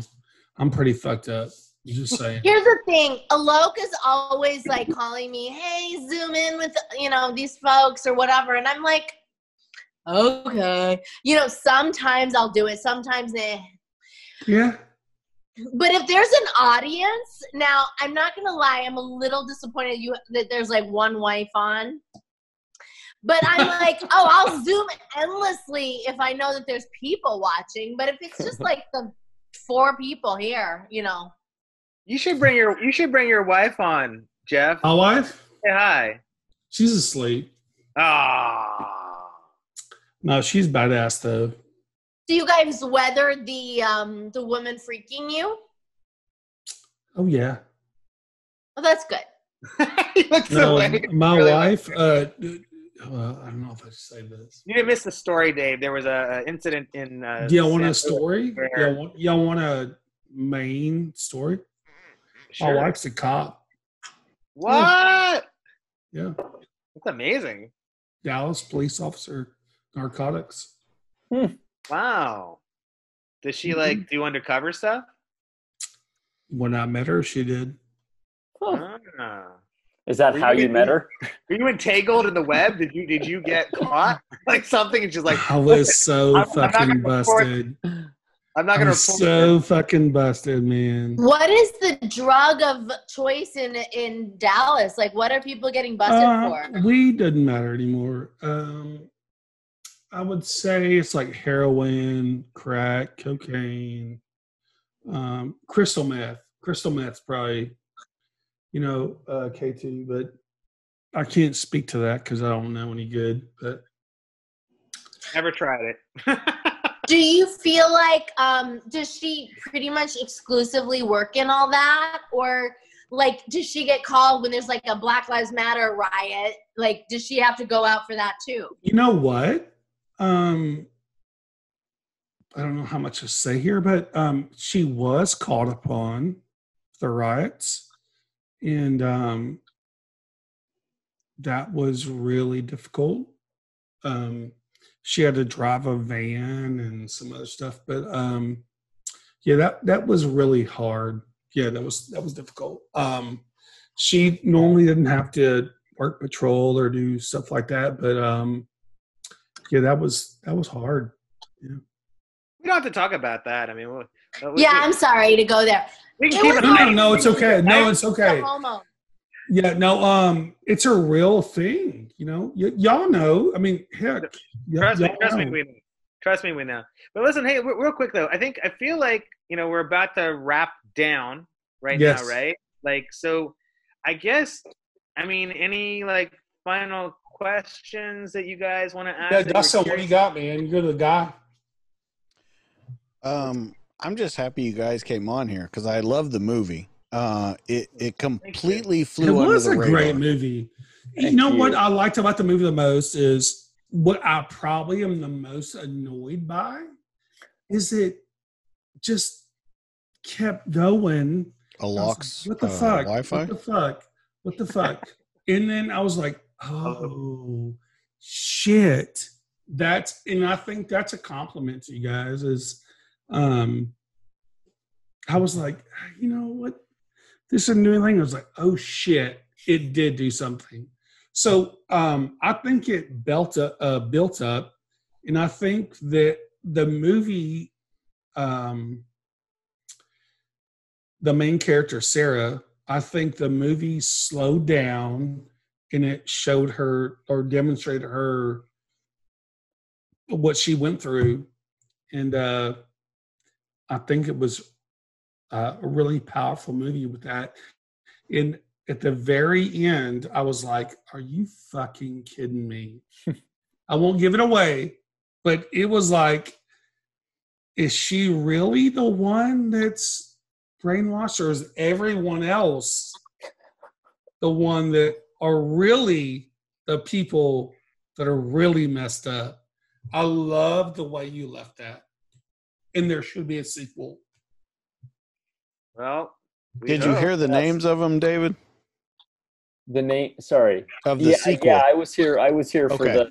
I just wanted to make sure you got the names, just so you have them in your book for. Mm-hmm. Yeah, no, you know, there's no bad ideas. There's no bad ideas. Right. There's no small play. What is it? No small parts, just small actors. That's right. That's right. Naomi Grossman tells us that all the time. She's like, "Shut up, Alok! Do not respond." You did say that. I'm not lying. Listen, she's like, Emmy-nominated Naomi Grossman. Emmy-nominated Naomi Grossman. Hey, Naomi, don't forget, though, when this whole thing comes out on Netflix, you know what I'm talking about, your one-woman show. We're the first ones. You got it. I heard that. Yeah, and if you're not, we're suing. So, Not really, because we don't have any lawyers, and we barely have an audience. So, listen, audience or not, we had a fucking awesome time with you guys. No, I'm serious. I'm so glad you're fucking awesome. I feel like we're friends now. I don't know what to do with my hands. I don't either. I'm gonna say that. No, I'm serious. You guys are. You guys have been so fun to have on the show. It was the freaking story, Dave, but he didn't know what to do with his hands. Another lady. Can I say something? San Francisco. Absolutely. I was rather intimidated by Naomi, Naomi. And I was. I think he just called you Naomi. So Naomi. I didn't call her Natalie. I think he's drunk. Else. No, but I was really intimidated by you guys, and y'all are cool as fuck. Aw, that's so sweet of you to say. We're staying at your house when we go to Dallas. Let's go. Come on. Let's go. That's right. All day long. Let's go. I want to see the Cowboys play the San Francisco, and we want to beat the shit out of them. And I'm going to come over and stay and hang out. If y'all want to come stay and hang out, I'll get you tickets, and we'll go. Fuck, I'll come with that. Great. I will, too. Guaranteed. I don't even give a shit about football. Guaranteed. I don't know if you want Natalie to come over. She attracts a certain crowd, so... Natalie's a bit of a whore. Natalie will kick y'all's ass. That's right. Saying. Naomi, however, is quite allegedly, this Natalie person, whoever this Natalie is. Yeah, whoever that is. So let's go around the circle. Alok, what do you want to promote? I mean, we're just promoting the movie. 1BR_film. It's on. That's our movie. Please follow us in that regard. I didn't really ever care about social media in that regard, but apparently it's very important to get new people to watch your goddamn movie. Well, give them the Twitter and all that kind of stuff. My money-grubbing producer hands, as Marmor would say. But it's also, we're all in the same boat because we all want the money back to what we spent on the movie. So that's the thing. So I would say, please, 1BR_movie. Please follow us on that. Underscore film. Sorry. That's how good I am at the job, right? But 1BR_film. Please follow us there. And the movie's available on iTunes. Amazon. It's on Fandango now. It's on DirecTV. It's on In Demand. It's on Xbox, PlayStation. In Canada, it's Belshaw South or something, and different things. In the UK, it's on Sky Store, iTunes, Amazon, Virgin. In the UK, it's actually called Apartment 1BR. I'm just assuming you guys have people. Sorry, that you have people in the UK that are listening to this podcast as well. They've got one follower on this podcast. No, they're not. And it's one of those wives. So you've got friends in England, in the UK, as they say. Hey. Jolly-o. Hey, let me check something real quick. Dude, can I tell you? Nope, they're not there. No. Anyways, cheers. David, what do you want to promote? Again, this is it. This is what we've got out. If you have not seen it, well then, this discussion should have made you want to see it. So please check it out. This guy's Harvard David, you're educated. A badass motherfucker, man. I missed a lot. I feel like I missed a lot. Listen, you have no idea how much you missed. You had dinner, David. The rest of us just drank our dinner. That's about it. That's what you missed. I'm fucked up. I'm supposed to my dinner. She drank like a grape wine out of a Stella Artois glass, so... I mean, I'm not even sure it's actually alcohol because it looks completely like grape juice. 100% it's alcohol. What is it? What are you drinking? Alok, what do you got, man? This is sangria, by the way. Oh, classy. Wow. So it's fancy wine. That's a beer. It's a fancy Belgian beer. But it's not really Belgian. It's from empty. It's from Canada. Just to let you know, that bottle is also empty. That he just. It is. I started drinking it the whole time. I drink a lot of beer, sadly. A lot of strong beer. I'm used to it. Sadly, I'm not saying this is good for my liver, but I'm saying those things are awesome. I love those. Oh, I do too. Yeah. $7.99 at goddamn Trader Joe's. They have another version of it that's actually made for Trader Joe's. That's like $5.99. That's like the Mr. Pibb of faux Belgian beer. Naomi, I want you for your next commercial audition is definitely a Trader Joe's commercial for their $5.99 Mr. Pibb beer. It's like Mr. Pibb, but. Beer. Yeah.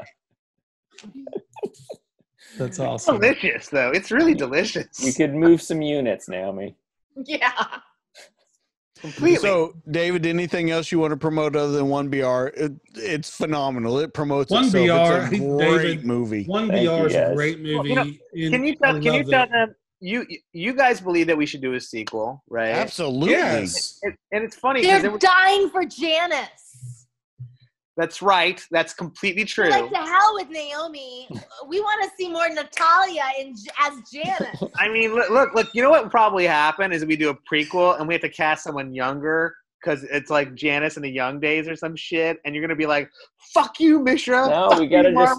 We got an Irish Ron, do a prequel or sequel. He just completely roundhoused you to the face, Naomi. Yeah, no shit. Doesn't he know my work? Like, you can age me. You can. Yeah. I mean, Pepper went from like 18 to like 45. Like, come on. Burn. You just need to hire some actual makeup artist. Naomi, tell him you've got range. Listen, I do. We of course would have you be the main character in whatever movie you do next. So we'll see. But let's see. And you know what? It'd be more interesting if you think about it. And this is just, you know, obscure maybe thing to think about. That you just pop up in another movie, like you are like, you know, putting the gun to, if Sarah's captured, for example, her head, and there's a vendetta here. Wow. Can you think of that? That could happen. Who knows? That could happen. Let's see. I can't. I don't know what's gonna happen. For real, you guys. It's all the nightmare in Marmor's head. That's listen. If I'm not nominated for an Emmy that weekend, I'll do my best. You know what? It's always that fucking weekend. Uh-oh. Oh my God! Your internet went out for the first time in like. Oh my God! Give me some acid, man. I was gonna say acid, man. I was gonna say. When we shoot the movie, it's and you're nominated for another Emmy, it's going to purposely happen around that weekend. It's true. Because luck will only have it. The band can only get together for this. That's what's happening. David, Alok, let's just schedule it. Schedule Naomi, it for next year. Like all you guys. This has been the longest podcast we've ever been on in our lives. This is the longest podcast in history. We're never leaving. David had dinner. When did please make a movie? Then color amazing. Should I come back on? That's how long this podcast is. Yeah, I was sure. It's almost time for breakfast. It is. Oh my gosh! You know the funny thing is, I have another podcast to be on right now. Why? I'm not even lying. You're cheating on us with another podcast. I have a Friday night podcast. A Zoom meeting, a Zoom friends thing. Fuck that. Sorry, it's not a podcast. Sorry, but it's funny that I have to go on to that one too. Actually, after I finish with you guys, do they hit your Wi-Fi? I'm going to be very entertaining for them. Probably, I'll be very entertaining for them because Can I borrow your wallpaper? I'm decently drunk. I'm not drunk. I don't think I'm drunk like Jeff is drunk, but I am drunk like.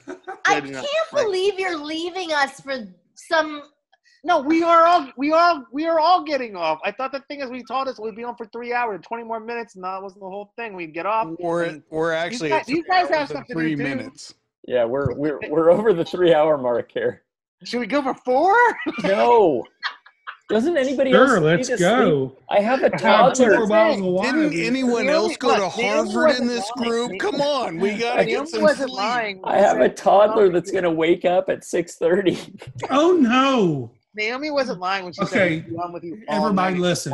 David has a serious problem. He has to get up early for real. We gotta cut it off. We gotta cut it off. All good things must come to an end. But let me say this, Justin, Jeff, it was so much fun. Like we loved it. I think this is going to be a great episode. What do you guys think? Good? I think it's a great episode. It's still happening, Alok. You're just opting out. Alok, I think you called me by the wrong name again. I'm so sorry. What did I say? You said Justin. No, Dustin. No, you said Justin. I said Dustin. Go back and listen to the video. It's recorded. You said Justin. I called. I guarantee. We should definitely talk about this. I understand how you feel now. Thank you. I apologize if I like how the guy with the hardest Natalie over here is talking so much. Sorry. Yeah, I fucked up. I'm so sorry. This is the Alec Baldwin looking. Basically, very handsome Alec Baldwin. Alec Baldwin looking. We went through this before you were on here, David, by the way. Also, Garth Brooks whispering. into the microphone. David's like, God, I wish I could end my life right now. It's like, please hang me. He's a very patient man. No, he didn't have to come back. He opted in. I didn't. I'm here by David, choice. Listen. It's like a cult.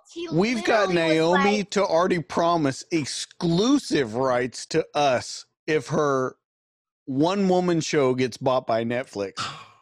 That's it's right. A wax figure of a. And I told them we're gonna come on podcasts with them first, compared to anyone else. Whenever we do our next, when I do my next project, which you know, it's, which I'm, also includes you, David. So whenever your next project happens, you're on here too.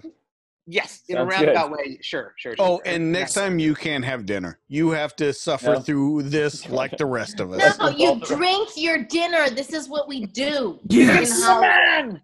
You can be a man! Sorry. Why did I come back? I don't know. You're like, over this abuse. I was out. I was free. Like just when I think I'm out, they pull me back in. Oh, you guys are all amazing. All right. Thank you so much. This has been fantastic, you guys. This has been so much fun. I love you guys. And it was awesome. And I consider the whole option to come to Dallas thing a real option at some point. You better come here. Hey, seriously. Hey, I got you, man. All right, I'm gonna take you up on it one day. Who knows? I got you. It may not be now. It may not be later. It may be soon. I got you. Who knows? But let's listen. I hope he shows up in your doorstep in like 2 days. Me too. You're welcome. You know what, Alok? It's okay. You don't have to say goodbye. The rest of us are gonna hang out infinitum. All right. I'm gonna go. You can go check in on us with your other podcasts. David, you can have a family. I don't have anywhere to go ever again. Like literally ever again. We're getting a lot out. Dads that drink. Like I don't even have that. So we're getting a lot out tonight, and I'm gonna leave. I feel like it's been very therapeutic. I feel like we are going through a therapeutic of some sort. Anyway, I think we're officially a cult now. Yeah. It's so meta. It's amazing. Mm-hmm. Because you actually felt guilty and came back and said, "Do you guys want me to join back in? Because look, I'm trying it on the outside world, and it's just not working. Can I come back into the fold?" Exactly. I hold my hands to the wall. Naomi, did you go get more alcohol? I feel like, you know what? He wrote it. Yes. And he knew what he was getting back into. I don't have a baby that wakes up at 6. But, I'm not going to another Zoom meeting. I do got to go, though. But I love you guys, and thank you. It was awesome. Hey, we love you too, man. Yeah, we love you too, man. I can't wait to hear, like, I can't wait to see when, like, you guys put this out, and we'll spread around all social media. Don't worry, we'll put it out there for you. And I put it out multiple times just so you know, so you'll definitely be heard and understood, and we're going to be amazing. We had such a great time. Yeah, all right, man, we'll see you later. Fantastic. I can't wait for more people to come on and join you as well. And we have friends, and we'll recommend it and the whole thing, okay? All right, guys. All right. Cheers. All right, bye, David. Bye, Naomi. Bye, Jeff. Thank you guys for having us. I'm gonna go pass out on my way to my bedroom. All right. Thanks, man. Good night, guys. Thank you so much, David, for coming by. I really appreciate it. This was a lot of fun. It was fun. I guess I gotta say goodbye now. Yeah, okay. We're all gonna say goodbye. Bye, Natalie. Just kidding. Naomi, listen, you are welcome on our show anytime you want. Thank you. You're my only friend. So you were the fucking badass. Make sure you go join the Facebook group. Make sure you go do all that. The Facebook group. Get us on Twitter anytime you want to talk about anything that's going on in your life. And from tonight, there's a lot of train wrecks going on that we're happy to listen. Okay, wait. I do have questions, like follow-ups. Okay. How long you guys been doing this? 6 months. Okay. That's scary. No, not at all. Mostly what like this, like a 3 people cast from a movie, or what? Usually we do just us and interviewing one person. Oh, okay. NFL football players, Navy SEALs, So we do everyone. Navy SEALs, NFL football players. Wow. Yeah. We just want to hear people's story. We want stories. Oh, interesting. Wow. Okay. You got like 3 stories. Oh, it was amazing. Oh, we got some stories from you tonight. No, we had no. Oh, yeah. Honestly, we want stories. We want real stories from people that have stories. That's it. That's right. All.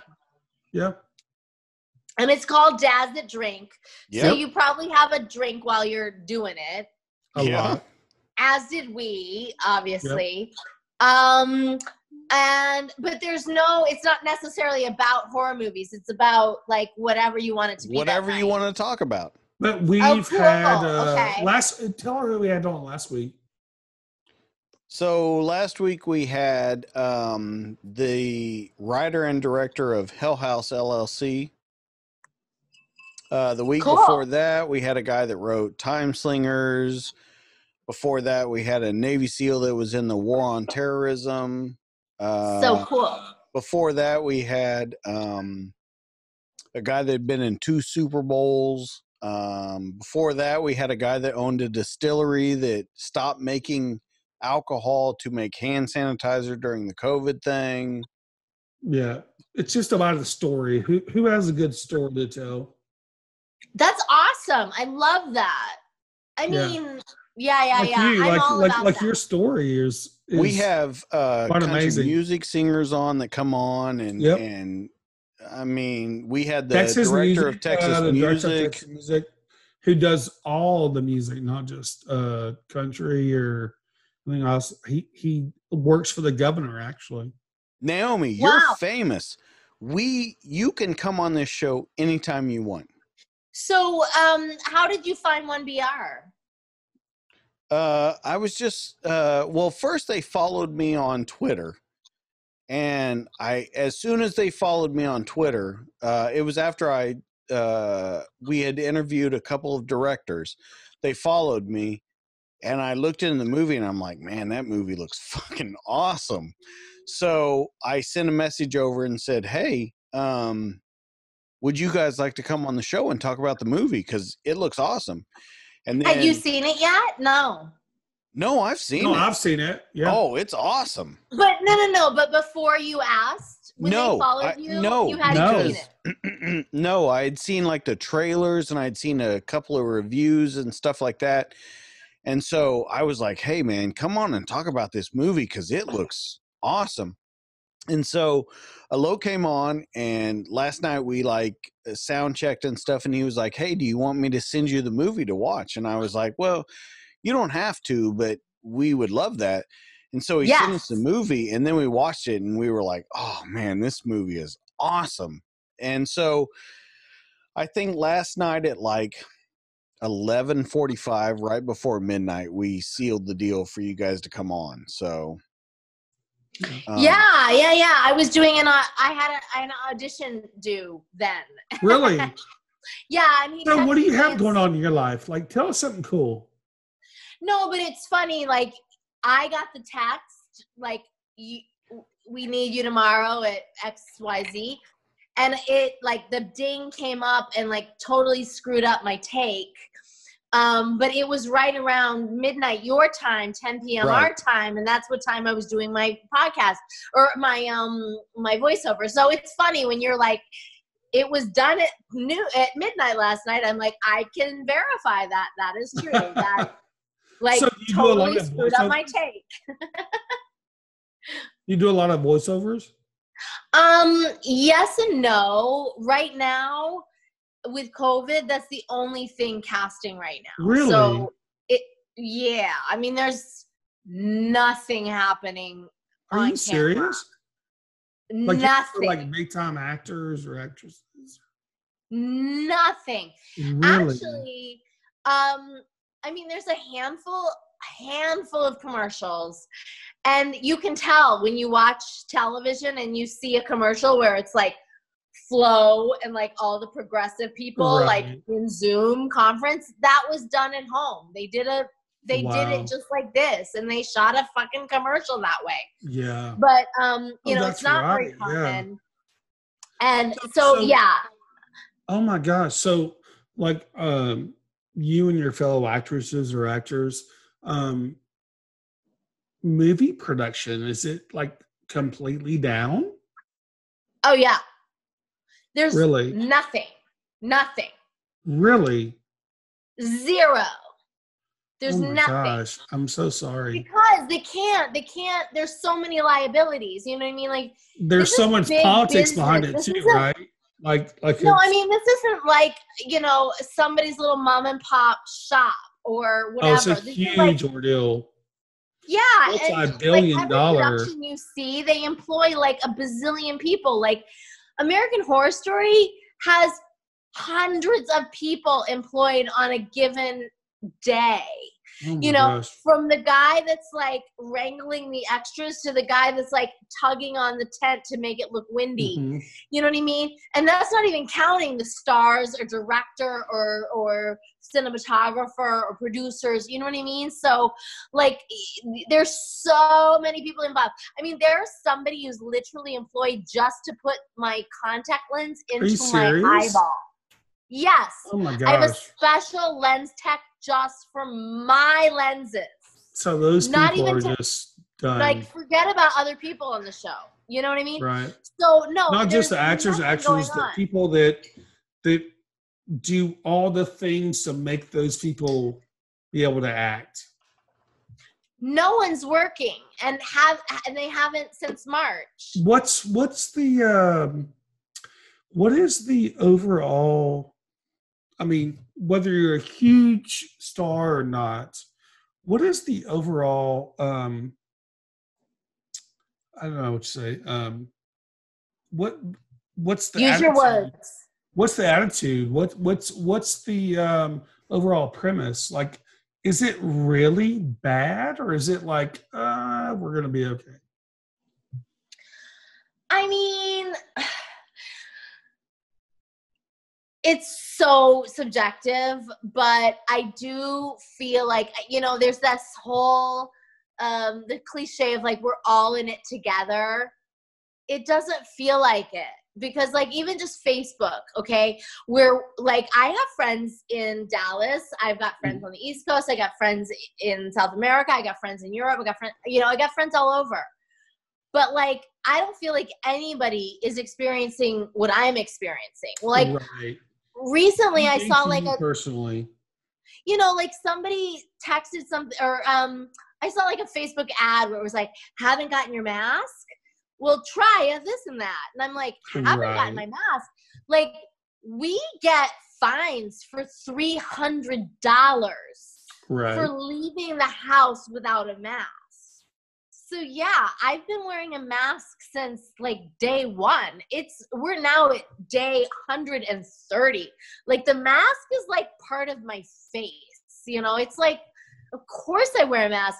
If anything, because I don't want to be like a pariah in my society. You know what I mean? Right. Like, so I really do believe that to, you know, answer your question, it is about where you live. And, you know, there are places where it's, you know, there's anti-maskers and there's Karens and there's this and there's that and there, you know, they're whatever. Like, and we have been here to be in this bubble where, you know, for better, for worse, you know what I mean? Like in many ways, I feel like, gee whiz, I'm probably in the safest place on the planet. Right. Because everyone's in a fucking full body prophylactic. And, you know, I ain't catching anything. Like, you know, but then there's also like my freaking HOA who's probably listening through the window right now, who won't let me have a fucking guest in my own pool. Are you shitting me? So I can relate with that because, like, guests in my pool, we just got our pool open like a week ago, and we were like, "Are you fucking kidding me?" We had our bracelets on and all. It's fucking crazy. But I mean, I just got through a whole like HOA Zoom call with them, and it was it's bananas. Like, you know, I mean, I guess it, to your point, like, I'm really lucky we've had it open this whole time. Right. You know, for residents, but there's some of us that are, you know, I guess, again, for me, it's because I am single, and I would really like to be able to have a friend every now and then. Like, I haven't had a hug since March. And that's, so where are you from? Originally Denver, but I've lived here for about almost 20 years. Yeah. So I mean, I lived in Chicago for school, and now I'm here. But, you know, it's like one of those things where I'm just like, okay, it's a chlorine pool. Like, right. Like, it's killing it anyway. There's no, you know, like, let's just common sense. In the meantime, they're all like, it's okay. You have friends. You have us. And I'm like, what? You want human interaction, period. I'm sorry. I'm trying to, like, respect you and not give you COVID. Like, right. I'm not getting on the floor with you. Is it like, oh, my God. Is it kind of out of hand, or is it in hand? It's just a little weird because they all want to be my friend. Like, oh, hang out with us. And I'm like, bitch, I'm not trying to hang out with you. I'm trying to hang out with a real friend of mine. You know what I mean? That's right. Like, no, I get what you're saying. Like, if I'm going to risk it, it ain't going to be with you.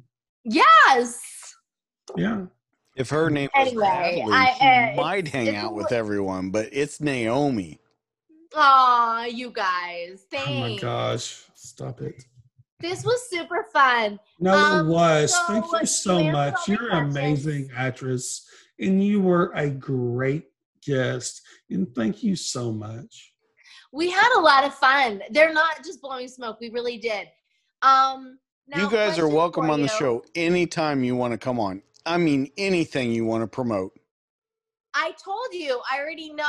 We got a date set. I mean, it's open because we don't know when it's going to happen. But I don't necessarily believe you yet. But here's the thing: I believe that this show is going to sell because I have to, because it's the only thing I have. You guys at least have like wives and families. We got like, you. We I got don't you. Have all that. I have nothing to wake up for. Listen, we're gonna promote the shit out of you. Yes. So here's the thing. Now wait. So your show, after we close this up, you're gonna like share it to Facebook, right? It's been live on Facebook the whole time. So there's no going back. Well, listen. Here's the thing. If you tagged me, I will share it. Okay. I'll share it. I have two accounts. I got a friend and fan. Okay. So it's up to you. Like I'll share it on both. Most of my fans don't speak English. They're Brazilian, and all they do is just I love, and they're wonderful. But they'll just they won't. I love that. They don't have much to add, but anyway, I love them. So and we love you too. Thank you so much. Here's the thing, Naomi. We love your work that you've done. We think you are a great actress. Anytime you want to promote yourself, you can come on the show. Anytime. You are a blast. You know, you say you had a great time on the show. We had a great time on the show. Yep. Anytime you want to come back, you're absolutely welcome. You can send a message on Facebook. You can send a message on Twitter, whatever you want to do. And if you have something coming up, if it's a commercial, just tell us and we'll promote it. You guys are so sweet. Listen, I'm not going to lie. It's during COVID times and I have absolutely nothing going on. So, yes, this was the most exciting night I've had in weeks. Thank you. Said, we're glad. I'm just kidding you. I am in a – I voiced a video game that's coming out in September. Ooh, what is that? Mafia, if you guys watch. Oh, that's a great game. Anyway, there are gamers out there that are like, Mafia. That's my son. So, anyway, he's if 17. Anybody's watching – that's a cool thing. So who did you voice in that? I'm I can't tell you the name of my character because it hasn't been outed yet. But when people are playing and maybe they kill me or make love to me, they'll know. Okay. I don't. Now that I'm thinking about it, I'm like, we recorded it last year. I don't think I made love to anyone, but I definitely like got shut up. I got shot up a lot. I fell out of a lot of cars. I did a lot of I died a lot of times. So if you kill me, at the very least, give me a like, give me a comment, give me a follow. You know, I didn't tell you this. Denver is my favorite drink that has ever been made. What is the Denver drink? So there is a bar, and I can't think of the name of it. It's right on the, what's the main strip? I have no idea. I don't know. It's in that mall area of Denver where... Oh, 14th Street Mall? Maybe, yeah. Where the movie theater and everything is, right? It's been a minute since I've been there, to be fair. So they make this is going to sound so crazy. They make this elderflower greyhound. You're gay. That sounds delicious. It is the best drink I've ever had in my entire life. Really? And they have a bar there that has happy hour. Actually sounds pretty good. Elderflower greyhounds every day. My mom is from Texas, actually. She's from Stanford, Texas, which is it's West Texas. It's basically Abilene is the closest city. Oh, you're in the middle of nowhere. Totally, Permian Basin. Yeah, it's right. Basically, Friday Night Lights. That's exactly right. Yep. So anyway, so you know what's up. Yeah. That's where my mom is from, and so I actually know Texas better than your average, Joe. Dude, I can already tell. Well, here's what's great. This podcast started with the sun out, and it's not out anymore. No, but it's gonna be out soon. Damn right. I think we should probably end it before the sun comes back out. I think so too. Naomi, you are welcome on this show anytime you want to come on. Seriously, just send us a message and say, hey, I want to talk about a movie I'm in, a commercial I'm in, whatever you want. You guys are great. I appreciate that. Thank you so much. Thank you so much. I have a feeling my HOA will appreciate me hanging up. I've gotten complaints during COVID for my volume. My volume calls. So the fact that I haven't gotten a text to shut the F up is it's not right. It's something. I think it's only because I lost the pool argument that they're trying to give me something, you know what I mean? But I'm with you. Whatever you need. It was lovely talking to you guys. Thank you for everything. It was super fun. Thank you so much. It's not going to be weird at all when I show up on your doorstep in Dallas. I promise. Not weird at all. I love it. All right. We'll talk to you later, Naomi. You got it. Thank you so much. Of course. All right. Bye. Goodbye. Bye.